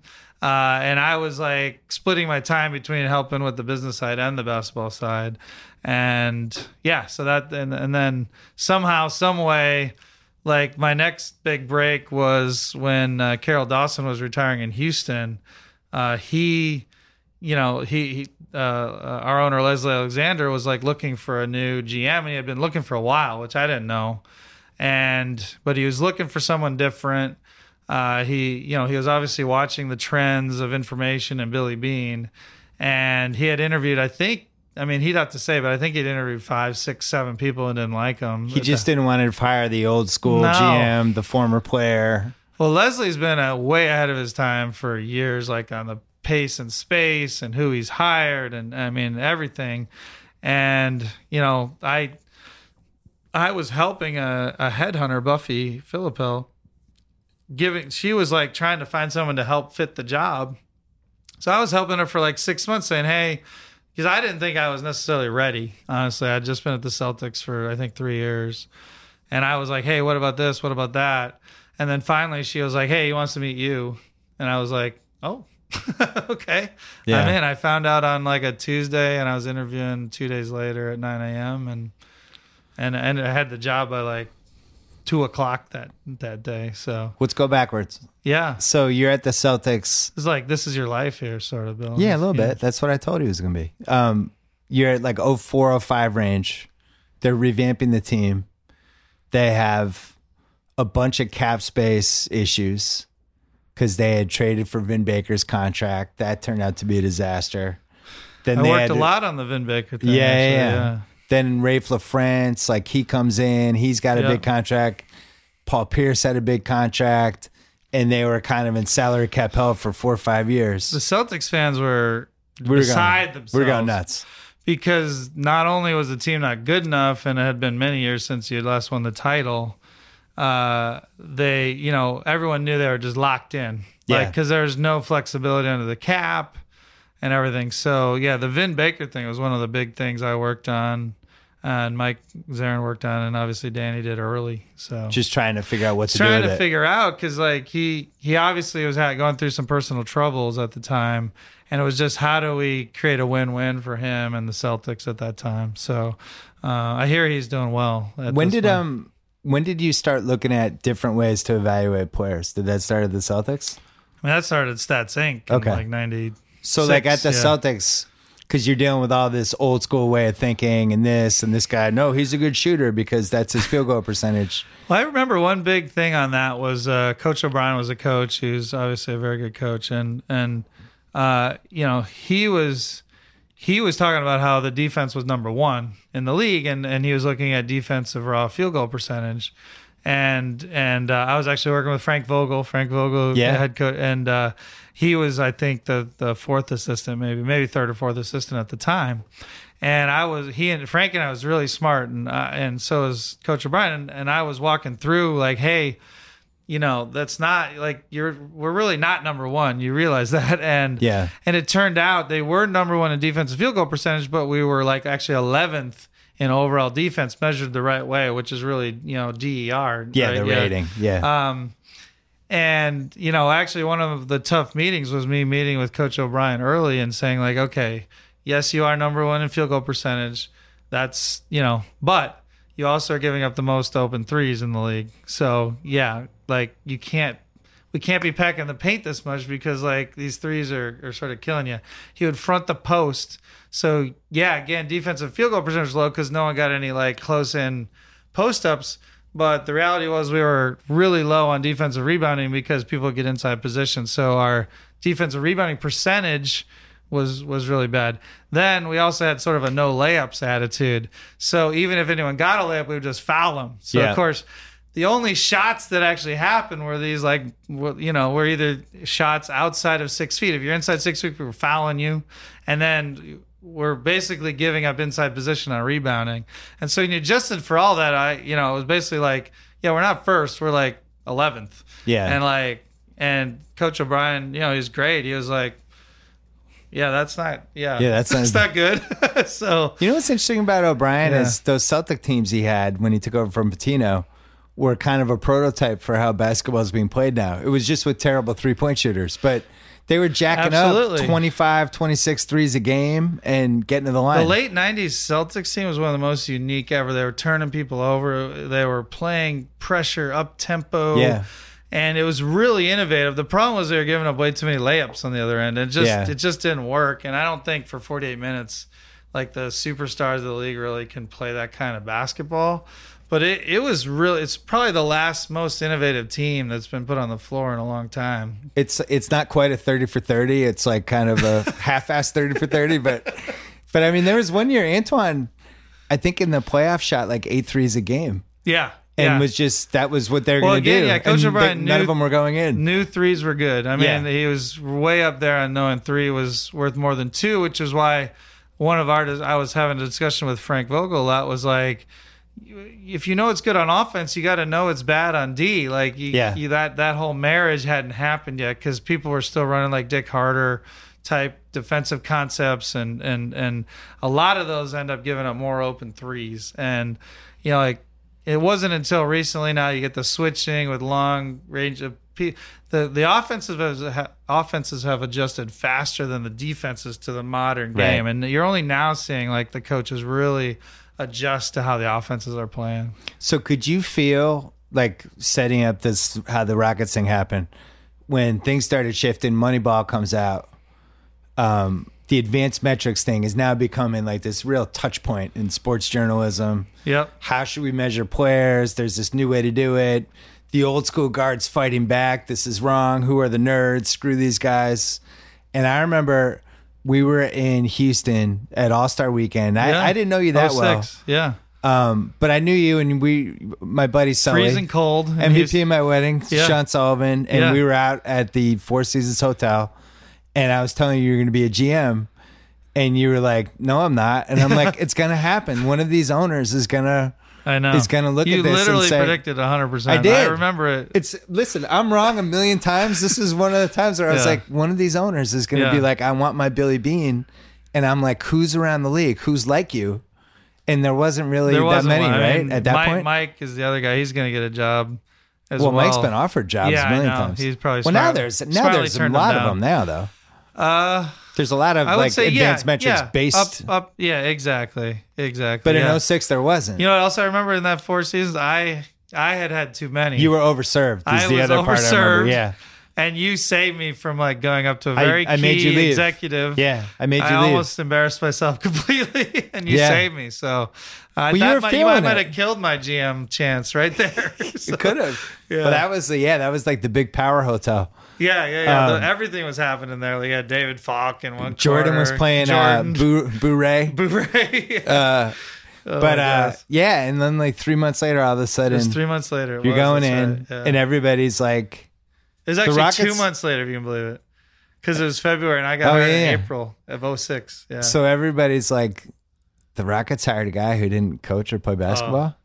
Our poor Who the hell CEO is this guy? Our poor CEO now, like Tad Brown, all the all the press hit of of the negativity of of you know our owner Leslie Alexander hiring me like hit. And he's just dealing with like the radio guys calling me deep blue and like yeah, they're like they're calling the owner crazy. And and like he had to deal with all that. And uh because i was like behind the scenes. Like it wasn't like Right. it wasn't like i was like known or anything around the league. I was like mike was maybe 10 years ago right? Yeah. And so yeah the owner I'll, I'll never forget the the risk you know the the personal risk the owner took to give me a shot. It was amazing. So you come in and you realize that you have two of the best players in the league in your team, which is an advantage, that was nice. And i didn't realize how including much, Tracy, who was like one of the early advanced metrics painted him as much better than maybe the Oh, traditional ones. absolutely in fact people were debating him or kobe for Yeah. a while like there's I a still think his ceiling was higher than Kobe's. Tracy had two years better than Kobe Yeah. ever had. Pro like just on individual Yeah. accolades, obviously. Um, I also don't think Kobe could have ever won 22 straight games with that Houston team. I still think that what T Mac did with that team is T-Mac incredible. Literally made that happen. Yeah. Like he, You had uh, seven guys. my the moment I remember from the 22 game winning streak more than any is where at win number 17 and Carl Landry goes down because we had lost Yao at game 11. Yeah. Carl Landry goes down. and People don't realize Carl was his rookie year. He was like just dominating, like just killing. And I'm like, oh, this is over. Like freaking Carl. I mean, he was key. I talked to Tracy, and we had just signed Mike Harris out of Rice. A Yeah, I good- remember him. Really, really good player. Still playing in China. Uh, and uh, and I'm like Tracy, man, we lost Carl Landry. He's like, what's wrong? And I was like, yeah, he's been great for us. He's like, well, I'm making him great. Like, Mike Harris will be just as good. Don't worry. Wow. and like he was right. Like Yeah. Mike Harris said, like this amazing stretch of like five games before he finally lost to the the eventual champion Celtics that year. So T Mac. He's, So, yeah, he's the lost career of that decade. T Mac T Mac made so many people better. Yeah. I mean, he, his people forget his passing was absurd. Like you know, he, James now is like on his level, or maybe you could say better. But like both, I've been blessed to have two superstars who are like ridiculous passers. So Do you think uh, I was a defender for T Mac Hall of Fame? I actually thought he was underrated. The, peak level, you can't Yeah. argue it. Yeah, he was the, the, demeanor player. that he had as a superstar, do you feel like he was as cutthroat as he needed to be? I, I think it. I think it hurt that people thought he wasn't. I mean, go back and look at all his playoff statistics; they were unbelievable. He's one of those guys who got better in the playoffs. I respect those guys. Yeah. You know, you know Dwight Howard, who people you know like to beat up now. He you look at his playoff run with us. He was on every year unbelievable. So. Yeah. You look, almost every player gets like 10 to 20% worse in the playoffs. The guys who get better are the ones you want on your team, and Tracy was that. What did you think were the big inefficiencies when you took over that quickly got closed? Because it seems like I mean, shooting three pointers was. I mean, that one, uh, that one's still coming. But like that was such an easy inefficiency, and and now everyone's catching up. That was simple one. You know, I'd say like obviously the inefficiency of you know paint, you know, shots outside of the paint, not threes. I think that one's pretty close. what about for like how much success you had in the draft those first couple years? Like, Oh yeah, what using was- using draft models. Yeah, I mean we had you know obviously Brooks, you know Aaron Brooks picked late twenties. Carl Landry picked thirty one that year. You know even even on to like uh, you know guys like even Chandler Parsons and stuff. But you know our draft board ends up getting you know the the league is way more efficient in the draft now too. So You like you really valued college production back then more than other teams. more than other teams, I think teams like the Spurs were always really smart. Spurs were obviously way ahead on international guys. yeah. that's caught up. That that was a big advantage. That got closed, and then then the league overcorrected with like Tskitishvili and Yeah, you know yeah, yeah. and Darko and stuff like that. And so uh, I actually think we may be in a little bit of an overcorrection on using analysis now because you'll see us sign guys. You know, like Chris Paul's one of, like one of the best mid-range shooters ever. Like, you know, am I am I am I worried he's going to take mid-range? No, because he's really good at them, and it's going to add uh, a good aspect to our offense. So um, I, I would say there might not be an overcorrection or people using maybe numbers a little bit too much. So I, I'm hoping that will help us for a little while. Uh, that you know that that that you know overreaction, almost like the international players. Yeah, that was probably the flaw of your team last year was you you abandoned the mid range completely and then San Antonio said we're giving you 18 footers. We dare you to take them. I I would hate to go as far as flaw. Um, I do think you want to be Every team has a flaw. Yeah, oh, of course. That's a good point. Yeah, I do think you want to be have multiple threats from, especially going against very good playoff defenses. You want to have multiple threats all over the floor and multiple aspects to your offense, and that's a big reason we're excited about Chris. I, I'm shocked people.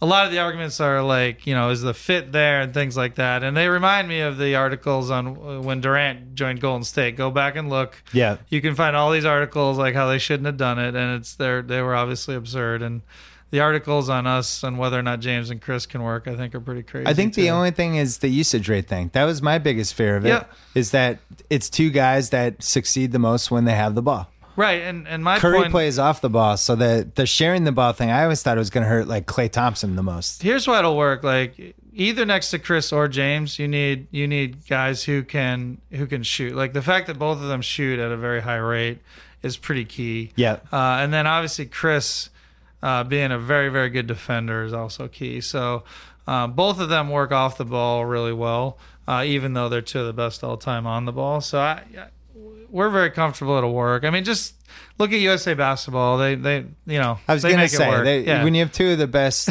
15 guys in the league, when the USA whatever, basketball team's up 40, no one's like, oh, I wonder if it'll work with, Right. uh, you know, whether, you know, Steph, James, and, you know, Chris Paul can work. Yeah, it works pretty well.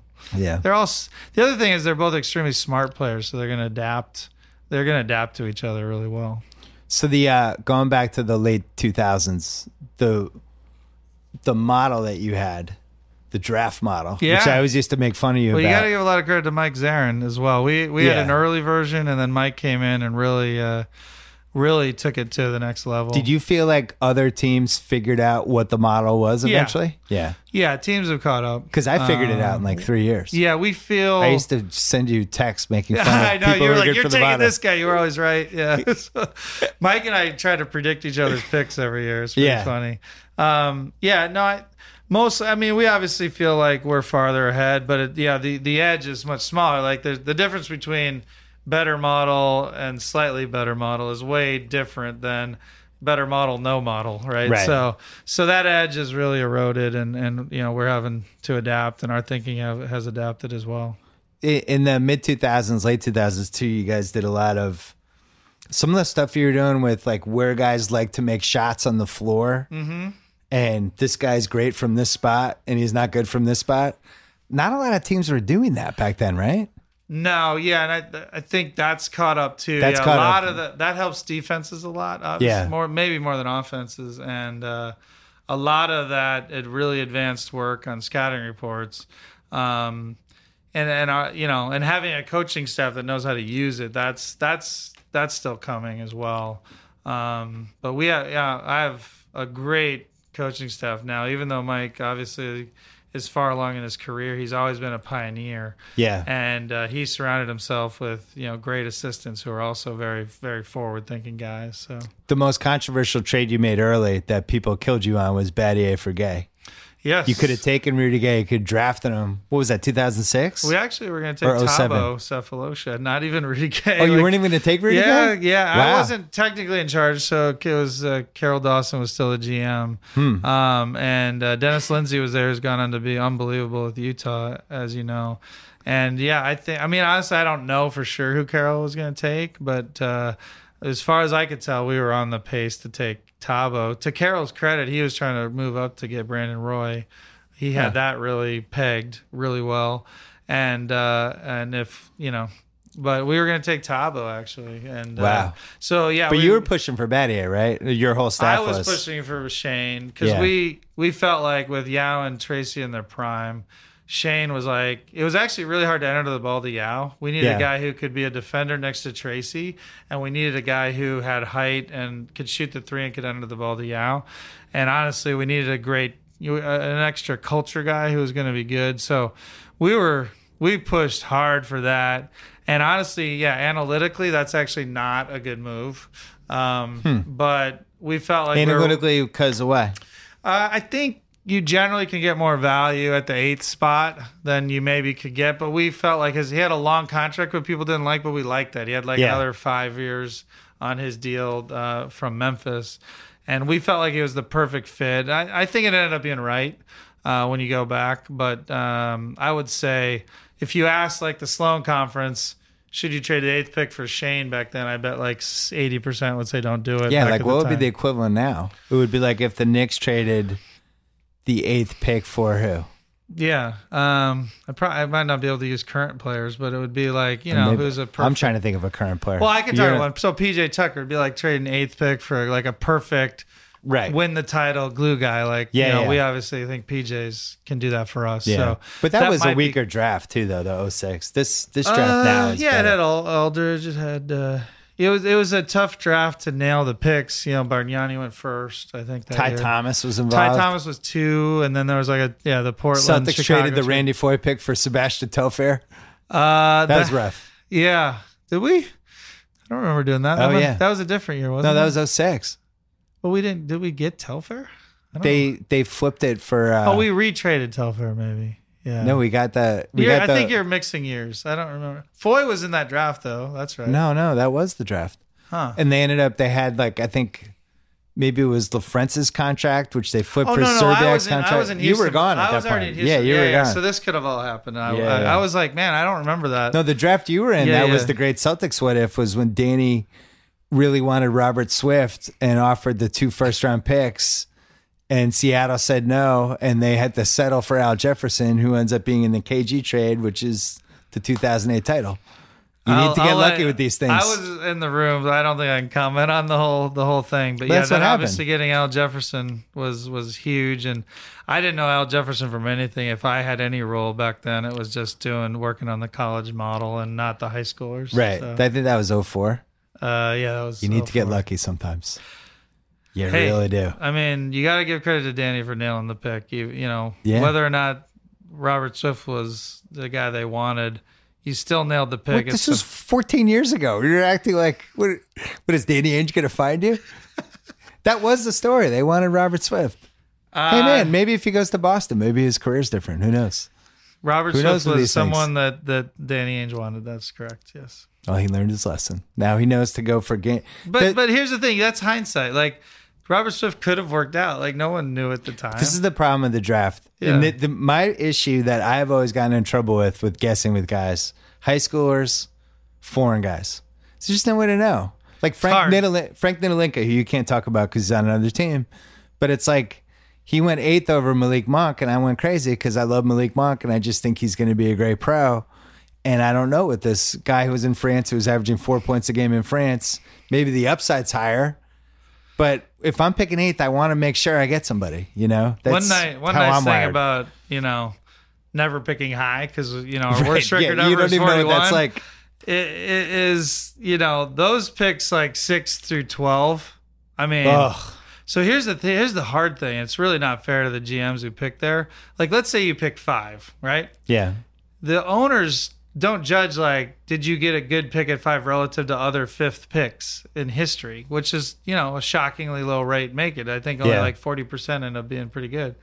they judge it like is the fifth pick better than the next 55 picks you have no chance being next almost no chance Yeah. your odds of at the fifth pick being better than the next 55 are like 3% or 4 I'm making numbers up now I didn't analyze it but it's a really low damn percentage so like you're you're almost screwed picking five six seven you like I remember when I did the 2013 draft for ESPN, so I really threw myself in the draft. I wanted, I knew right. I everybody. you interviewed the guy. oh yeah, I we did remember the that, job yeah. interview, so I really had hardcore opinions. was that Grantland or was it ESPN? it was Grantland and Yeah, ESPN, yeah, yeah, yeah. and uh, and I remember thinking like, Because you were in Chicago interviewing guys. we went to Chicago. that, Yeah, yeah. I was telling you my experience after, and I was Yeah. like, I like this guy, I like this guy. Yeah, this guy scared me, but um, but I remember leaving that draft going, man.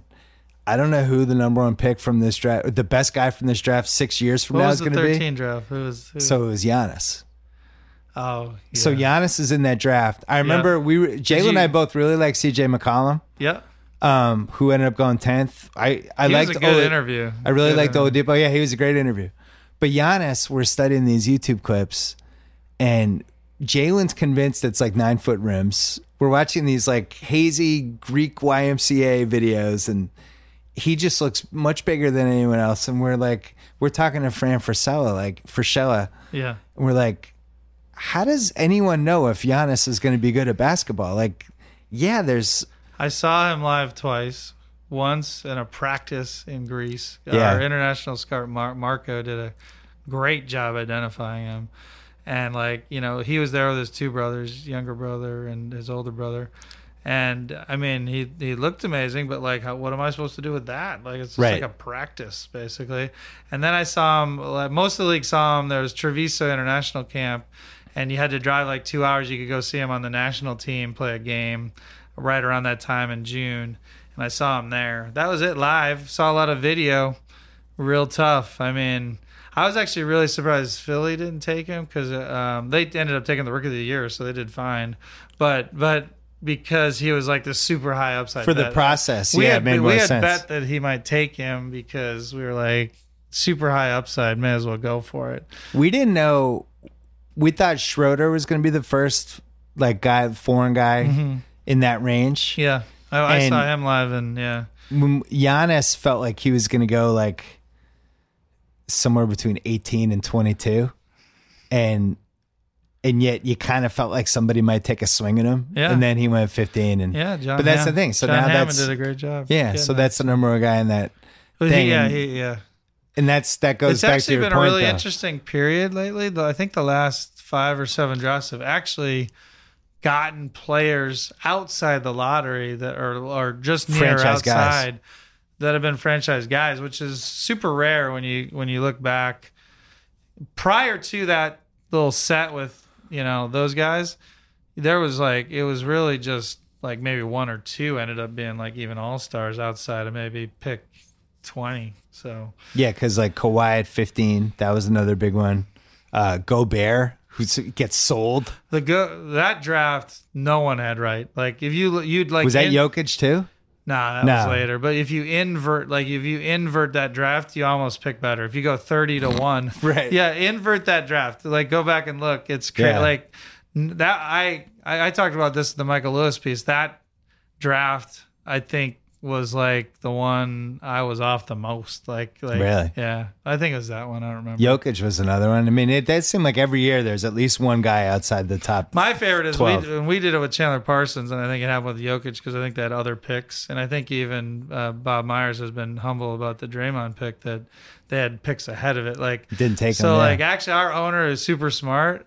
Leslie came to me after we picked Chandler 38 that year, and he was obviously like one of the top five guys in the league till he got hurt. I mean, from that draft till he got hurt, and um, he we had two picks ahead of it, and like uh, Leslie, our owner, was like, "You guys really messed up," and and and and I was like, "What?" He's like, "Yeah, you like yeah, you had two picks ahead. We could have lost chance. You know, we could have lost him." And I was like, "Would you believe I knew he'd make it to 38?" right. and he, and he was like, "No." I was like, "No, you shouldn't believe it because I, I didn't know." Yeah, so. Did I mean, you feel um? Do you feel a bias like those first few years with the GM? With like the were the GMs condescending with you, or how'd that go the you first know what? couple years? No, it, it the GMs. I would say the big difference is when we compare to like baseball because you know the baseball guys from the analytics that were coming in and like telling everyone they they, they were wrong, everything's wrong, right? Yeah. And so that was a tough sell when when by the time basketball really started looking at analytics, a lot of our analysis was like making coaches feel better. Because like guys like Shane Battier, they averaged like eight points and five rebounds, but coaches loved him. They're like, I think this guy's really helping. Yeah. A lot of the advanced analytics said like guys like Shane are worth a lot more than you think. So you so when you have a message that's more like, hey, you're right, but here's a few areas where you could improve, that's different than like, you've been wrong your whole life, you idiot. Like that was baseball. Yeah. So the basketball integration was a little bit easier because a lot of the coaches were, you know, you knew that points, rebounds, and assists wasn't really a great way to evaluate players. They just knew it, and and then now these new things like adjusted plus minus and things like that were saying the same thing. They believed. So that Do you helped. believe in chemistry more than you did 12 years ago? Because we this is our this has been our biggest argument over the years. I do, especially. I would say I would nuance. So when you have a team like we have, you know, trying to win the title, chemistry is really like I, I did probably underrate it. Um, I still don't think it's important when you're like, you know, When you're awesome? when you're Philly. yeah. Yeah. Oh, I got I got you. yeah, yeah, It's like people worry about, you know, like uh when Philly I'm not saying Philly now, but I'm saying Philly when when Sam was there, like he was getting beat up for not worrying about chemistry. Like if you're gonna win 15 games, like that, does it really matter how you do it? Like I mean, like so. But I, I do, yeah. I, luckily, it all starts with your best player, and James has been uh, a great leader, and I've been blessed that way. But yeah, we, I probably, especially when the team's really good, I focus on it a lot. So when you started getting um, attention, notoriety, I nicknamed you lovingly Dork Elvis. I know, I love Sloan that. conference. Yeah. You become That was like your Trump nickname for me or something. it was endearing. yeah. um, and the Sloan conference takes off, and you become kind of the face of the basketball analytics movement. Did you feel like there was resentment from the other GMs? Because I always heard, I always heard like people were like, "All right, enough of this, Daryl Morey. We we've Yeah. had it." I mean, they're right. There should, you know. I So should, would you I have should, scaled I it should, I should shut up more. I mean, that's just true. I You just, don't say you've been better lately. No, but my personality, as I'm, yeah, people like expect me to be one thing. I'm very, I'm different than what anyone expects. I'm like, they think I'm going to be like just a very, imper, you know, introverted guy. I'm not. yeah, And, uh, and so, yeah, I think, I think my, yeah, I think I talk too much, but you know, it is. I think you just- talk, you might have done too much in the past. I don't think. I think you have the right balance. As long now. as I'm on the Bill Simmons show, it's fine. no, Just it's you've you've had this. How many big interviews have you done? You haven't done that many anymore. Nah, not not not many. So I think Kyle. I almost feel like this is like BS podcast worthy. I don't know if I want to give this to the Ringer NBA show. I might just have to save this for like three weeks from now. Vernon's gonna be mad. Yeah, man. screw He's- screw that guy. I'm gonna keep this for myself. Um, the uh, I I do think there's a balance. I think like Sam, who I know you're friends with, and I know him well too. I thought he became too kind of Howard Hughes ish, and I think it hurt him. I think he could have been out there a tiny bit more and massaged the media a little bit better. Well, if you know it's gonna end how it's gonna end, he would say for sure. I think he felt like he had ownership support there to execute on the plan, and part of the plan was to you know not be as out there, especially during the downtimes. Yeah. and you know they obviously that was Sam can be more communicative. It's just he thinks it's better for the team, especially at that point. I don't need to defend him. He could come on, it, especially at that point when he was there. It didn't make sense to be that commu I, I and that said, like if he knew that he didn't have the support that he thought he had, I'm sure he would have been out there more, right? I Yeah. mean, like Because he's pretty good too. no, he is. You know, I thi- I think he coulda handled it. He he absolutely could have, and uh, you know, hopefully uh, someone will give him a shot. He could obviously help. I think a lot of teams. So Do you see more teams imitating that?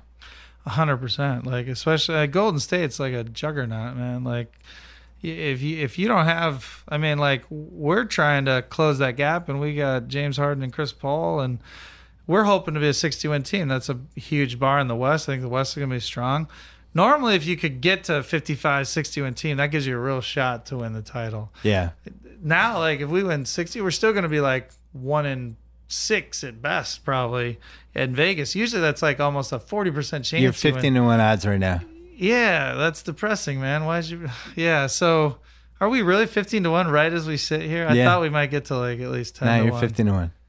Which You know- book? Which which All one? of them. People believe in the Warriors. Yeah, I understand. I mean, they Yeah. have the second best player in the league, who might even be the first best player in the league in 12 months, and they have one of the best shooters of all yeah, time. we don't need to and go through that. Draymond Green's really good, and they brought everyone back, and I, I would mean- say it's a problem. We got James Harden in his prime. You know, we're going for it. So, but Chris I, Paul, as I said before, like, look, you've been in sports long enough. There have been way bigger upsets than you know, and in fact, you know, obviously Cleveland beat Golden State two years ago, so we know it's possible.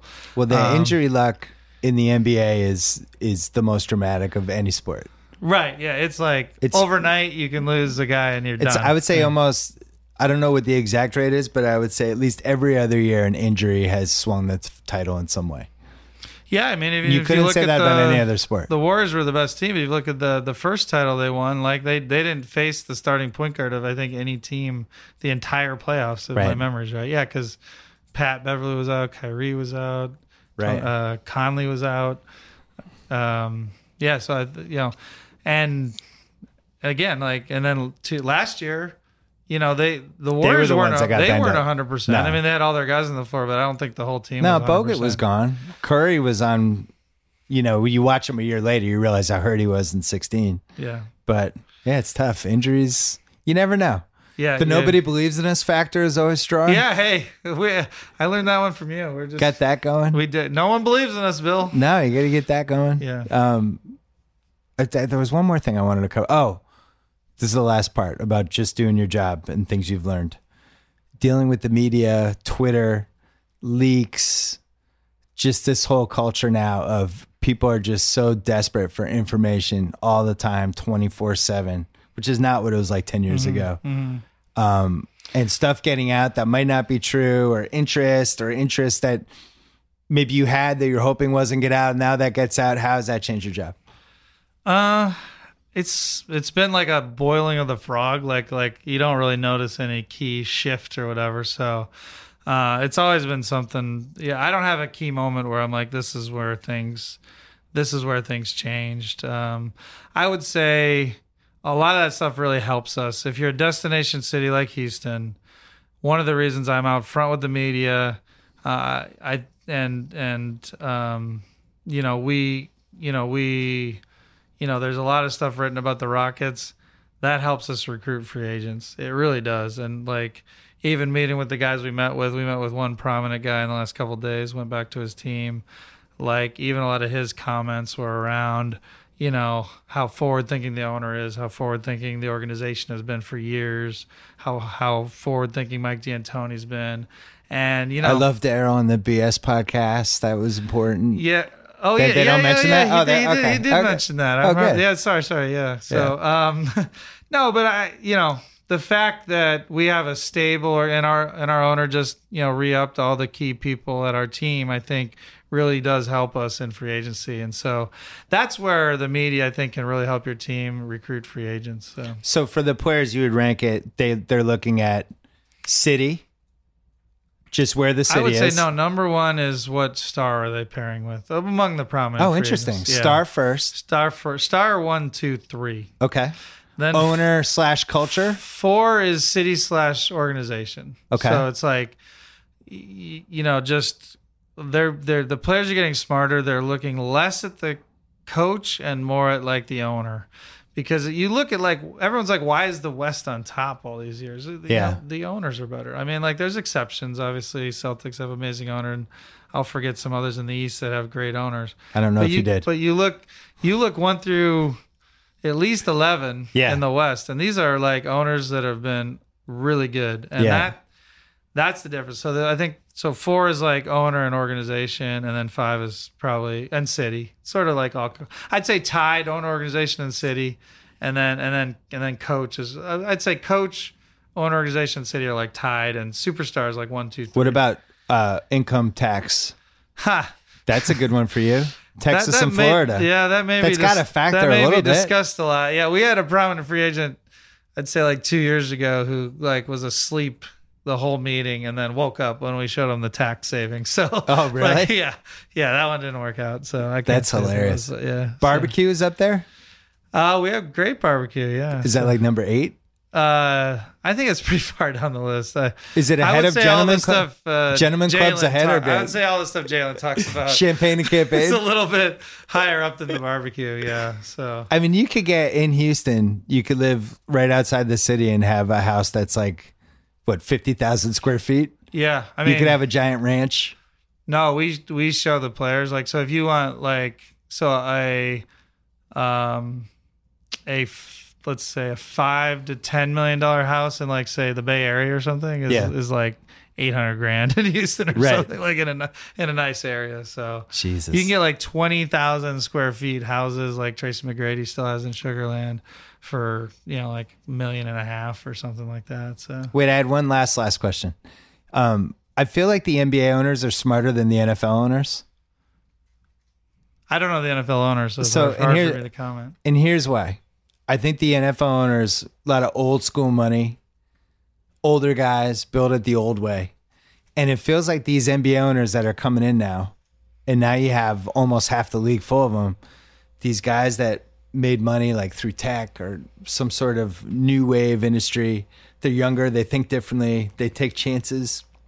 Do you feel that in the league? Like since you Yeah, I think the owners are 12 years? smarter and they're hiring better people, and uh, I do think I do think that change is is really happening. Yeah, absolutely. And like Adam wants great owners, I want terrible owners. So yeah, I want more bad owners. the you really you need at least you need at least six teams that don't know what they're doing. Is your if dream? not more, like your you know, dream would be twenty teams that don't know what they're at doing. least. Well, I think you've seen the poker analogies. Yeah. Like, like if you're the one shark and it's all minnows at the table, you clean up. But if you just had one more shark, like all the profits is divided by two, basically. So even adding one marginal good owner like hurts like our ability to compete like in a big way. So Yeah. Well, it doesn't seem like it just seems like the rule of the NBA is there's always going to be a couple. You, haven't had your you, when's your bad owner summit coming? You always oh have Oh your bad God. GM summit, but you could The that bad- could be like a four hour. The bad owner summit would be a long You want to get article. hired by him, so you're not going to do a bad owner summit. out. Come on. that would be a long ass owner summit thing. I do know that they don't like when I make fun of the owners.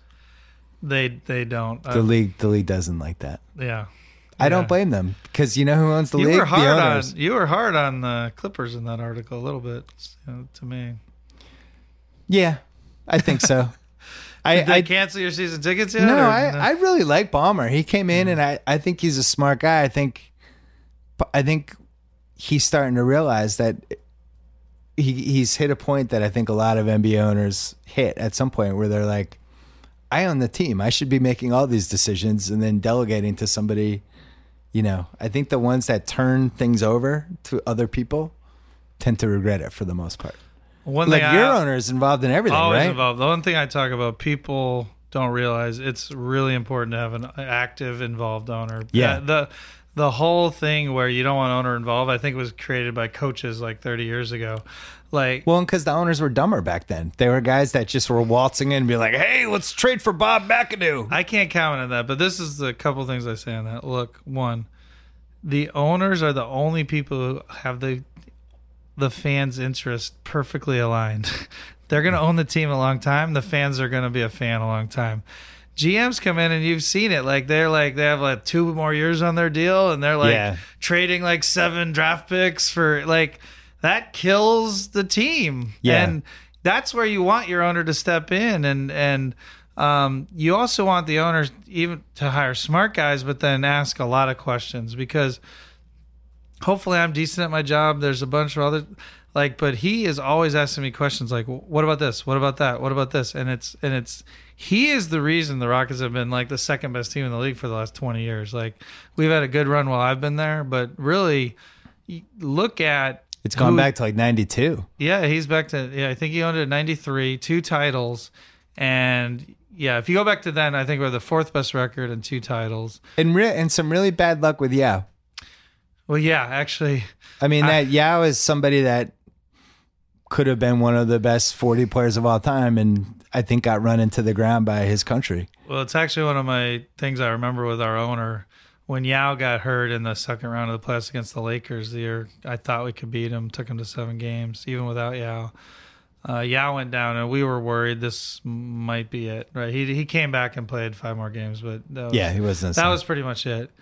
And uh, you know, I was talking to Mr. Alexander. I said, "Hey, you know, poor Yao, or whatever." He's like, "Yeah, I really feel bad for Yao, but what about the fans? Like, what about like, it's not just Yao. Obviously, that's who we are thinking about at the time, but it's it's all the fans who have put so much into it and everything like that. So, it was, uh, you know, I hadn't I hadn't thought about that. I was just worried about Yao and his foot and everything, and Yeah. and and he he again owners are the only ones who only you know coaches you know if they make it four years they're lucky should get longer 10 years probably but uh and gms make it like six to 10 years usually it's only the owners who care that you're giving away all your uh, you know draft Yeah. picks and everything like active smart owners beats beats uninvolved owner any day of the week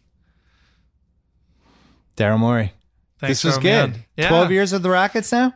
so coming up on 12 yeah Amazing. Nine, uh, uh, 06 to now so. and you never really had a dalliance with another team, right?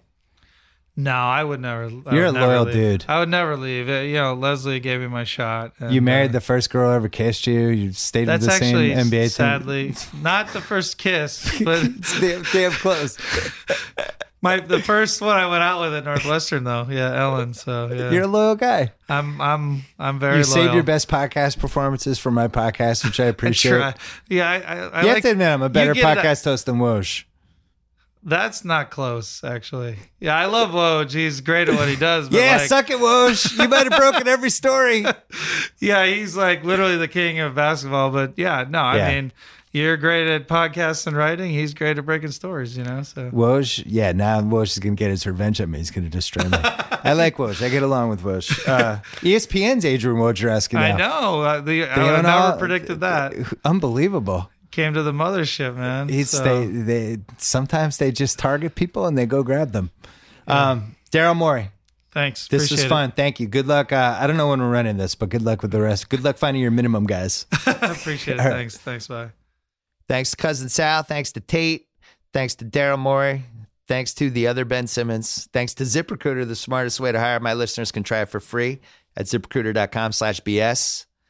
Thanks to theringer.com. Check us this week as we dive headfirst into uh, Black Panther, Oscars, NBA second half of the season. NFL free agency is coming, spring training, all that stuff. And thanks to Gillette. Get Gillette Performance delivered to your door. No more getting mad at yourself because you just got back from the grocery store and you realized you forgot to buy blades. God, I hate that. Subscribe today. Pick your favorite razor. Get every fourth order free. Visit Gillette online at GilletteOnDemand.com. Wednesday, we'll put it up late night Tuesday. Parent Corner, part two, the sequel. Until then.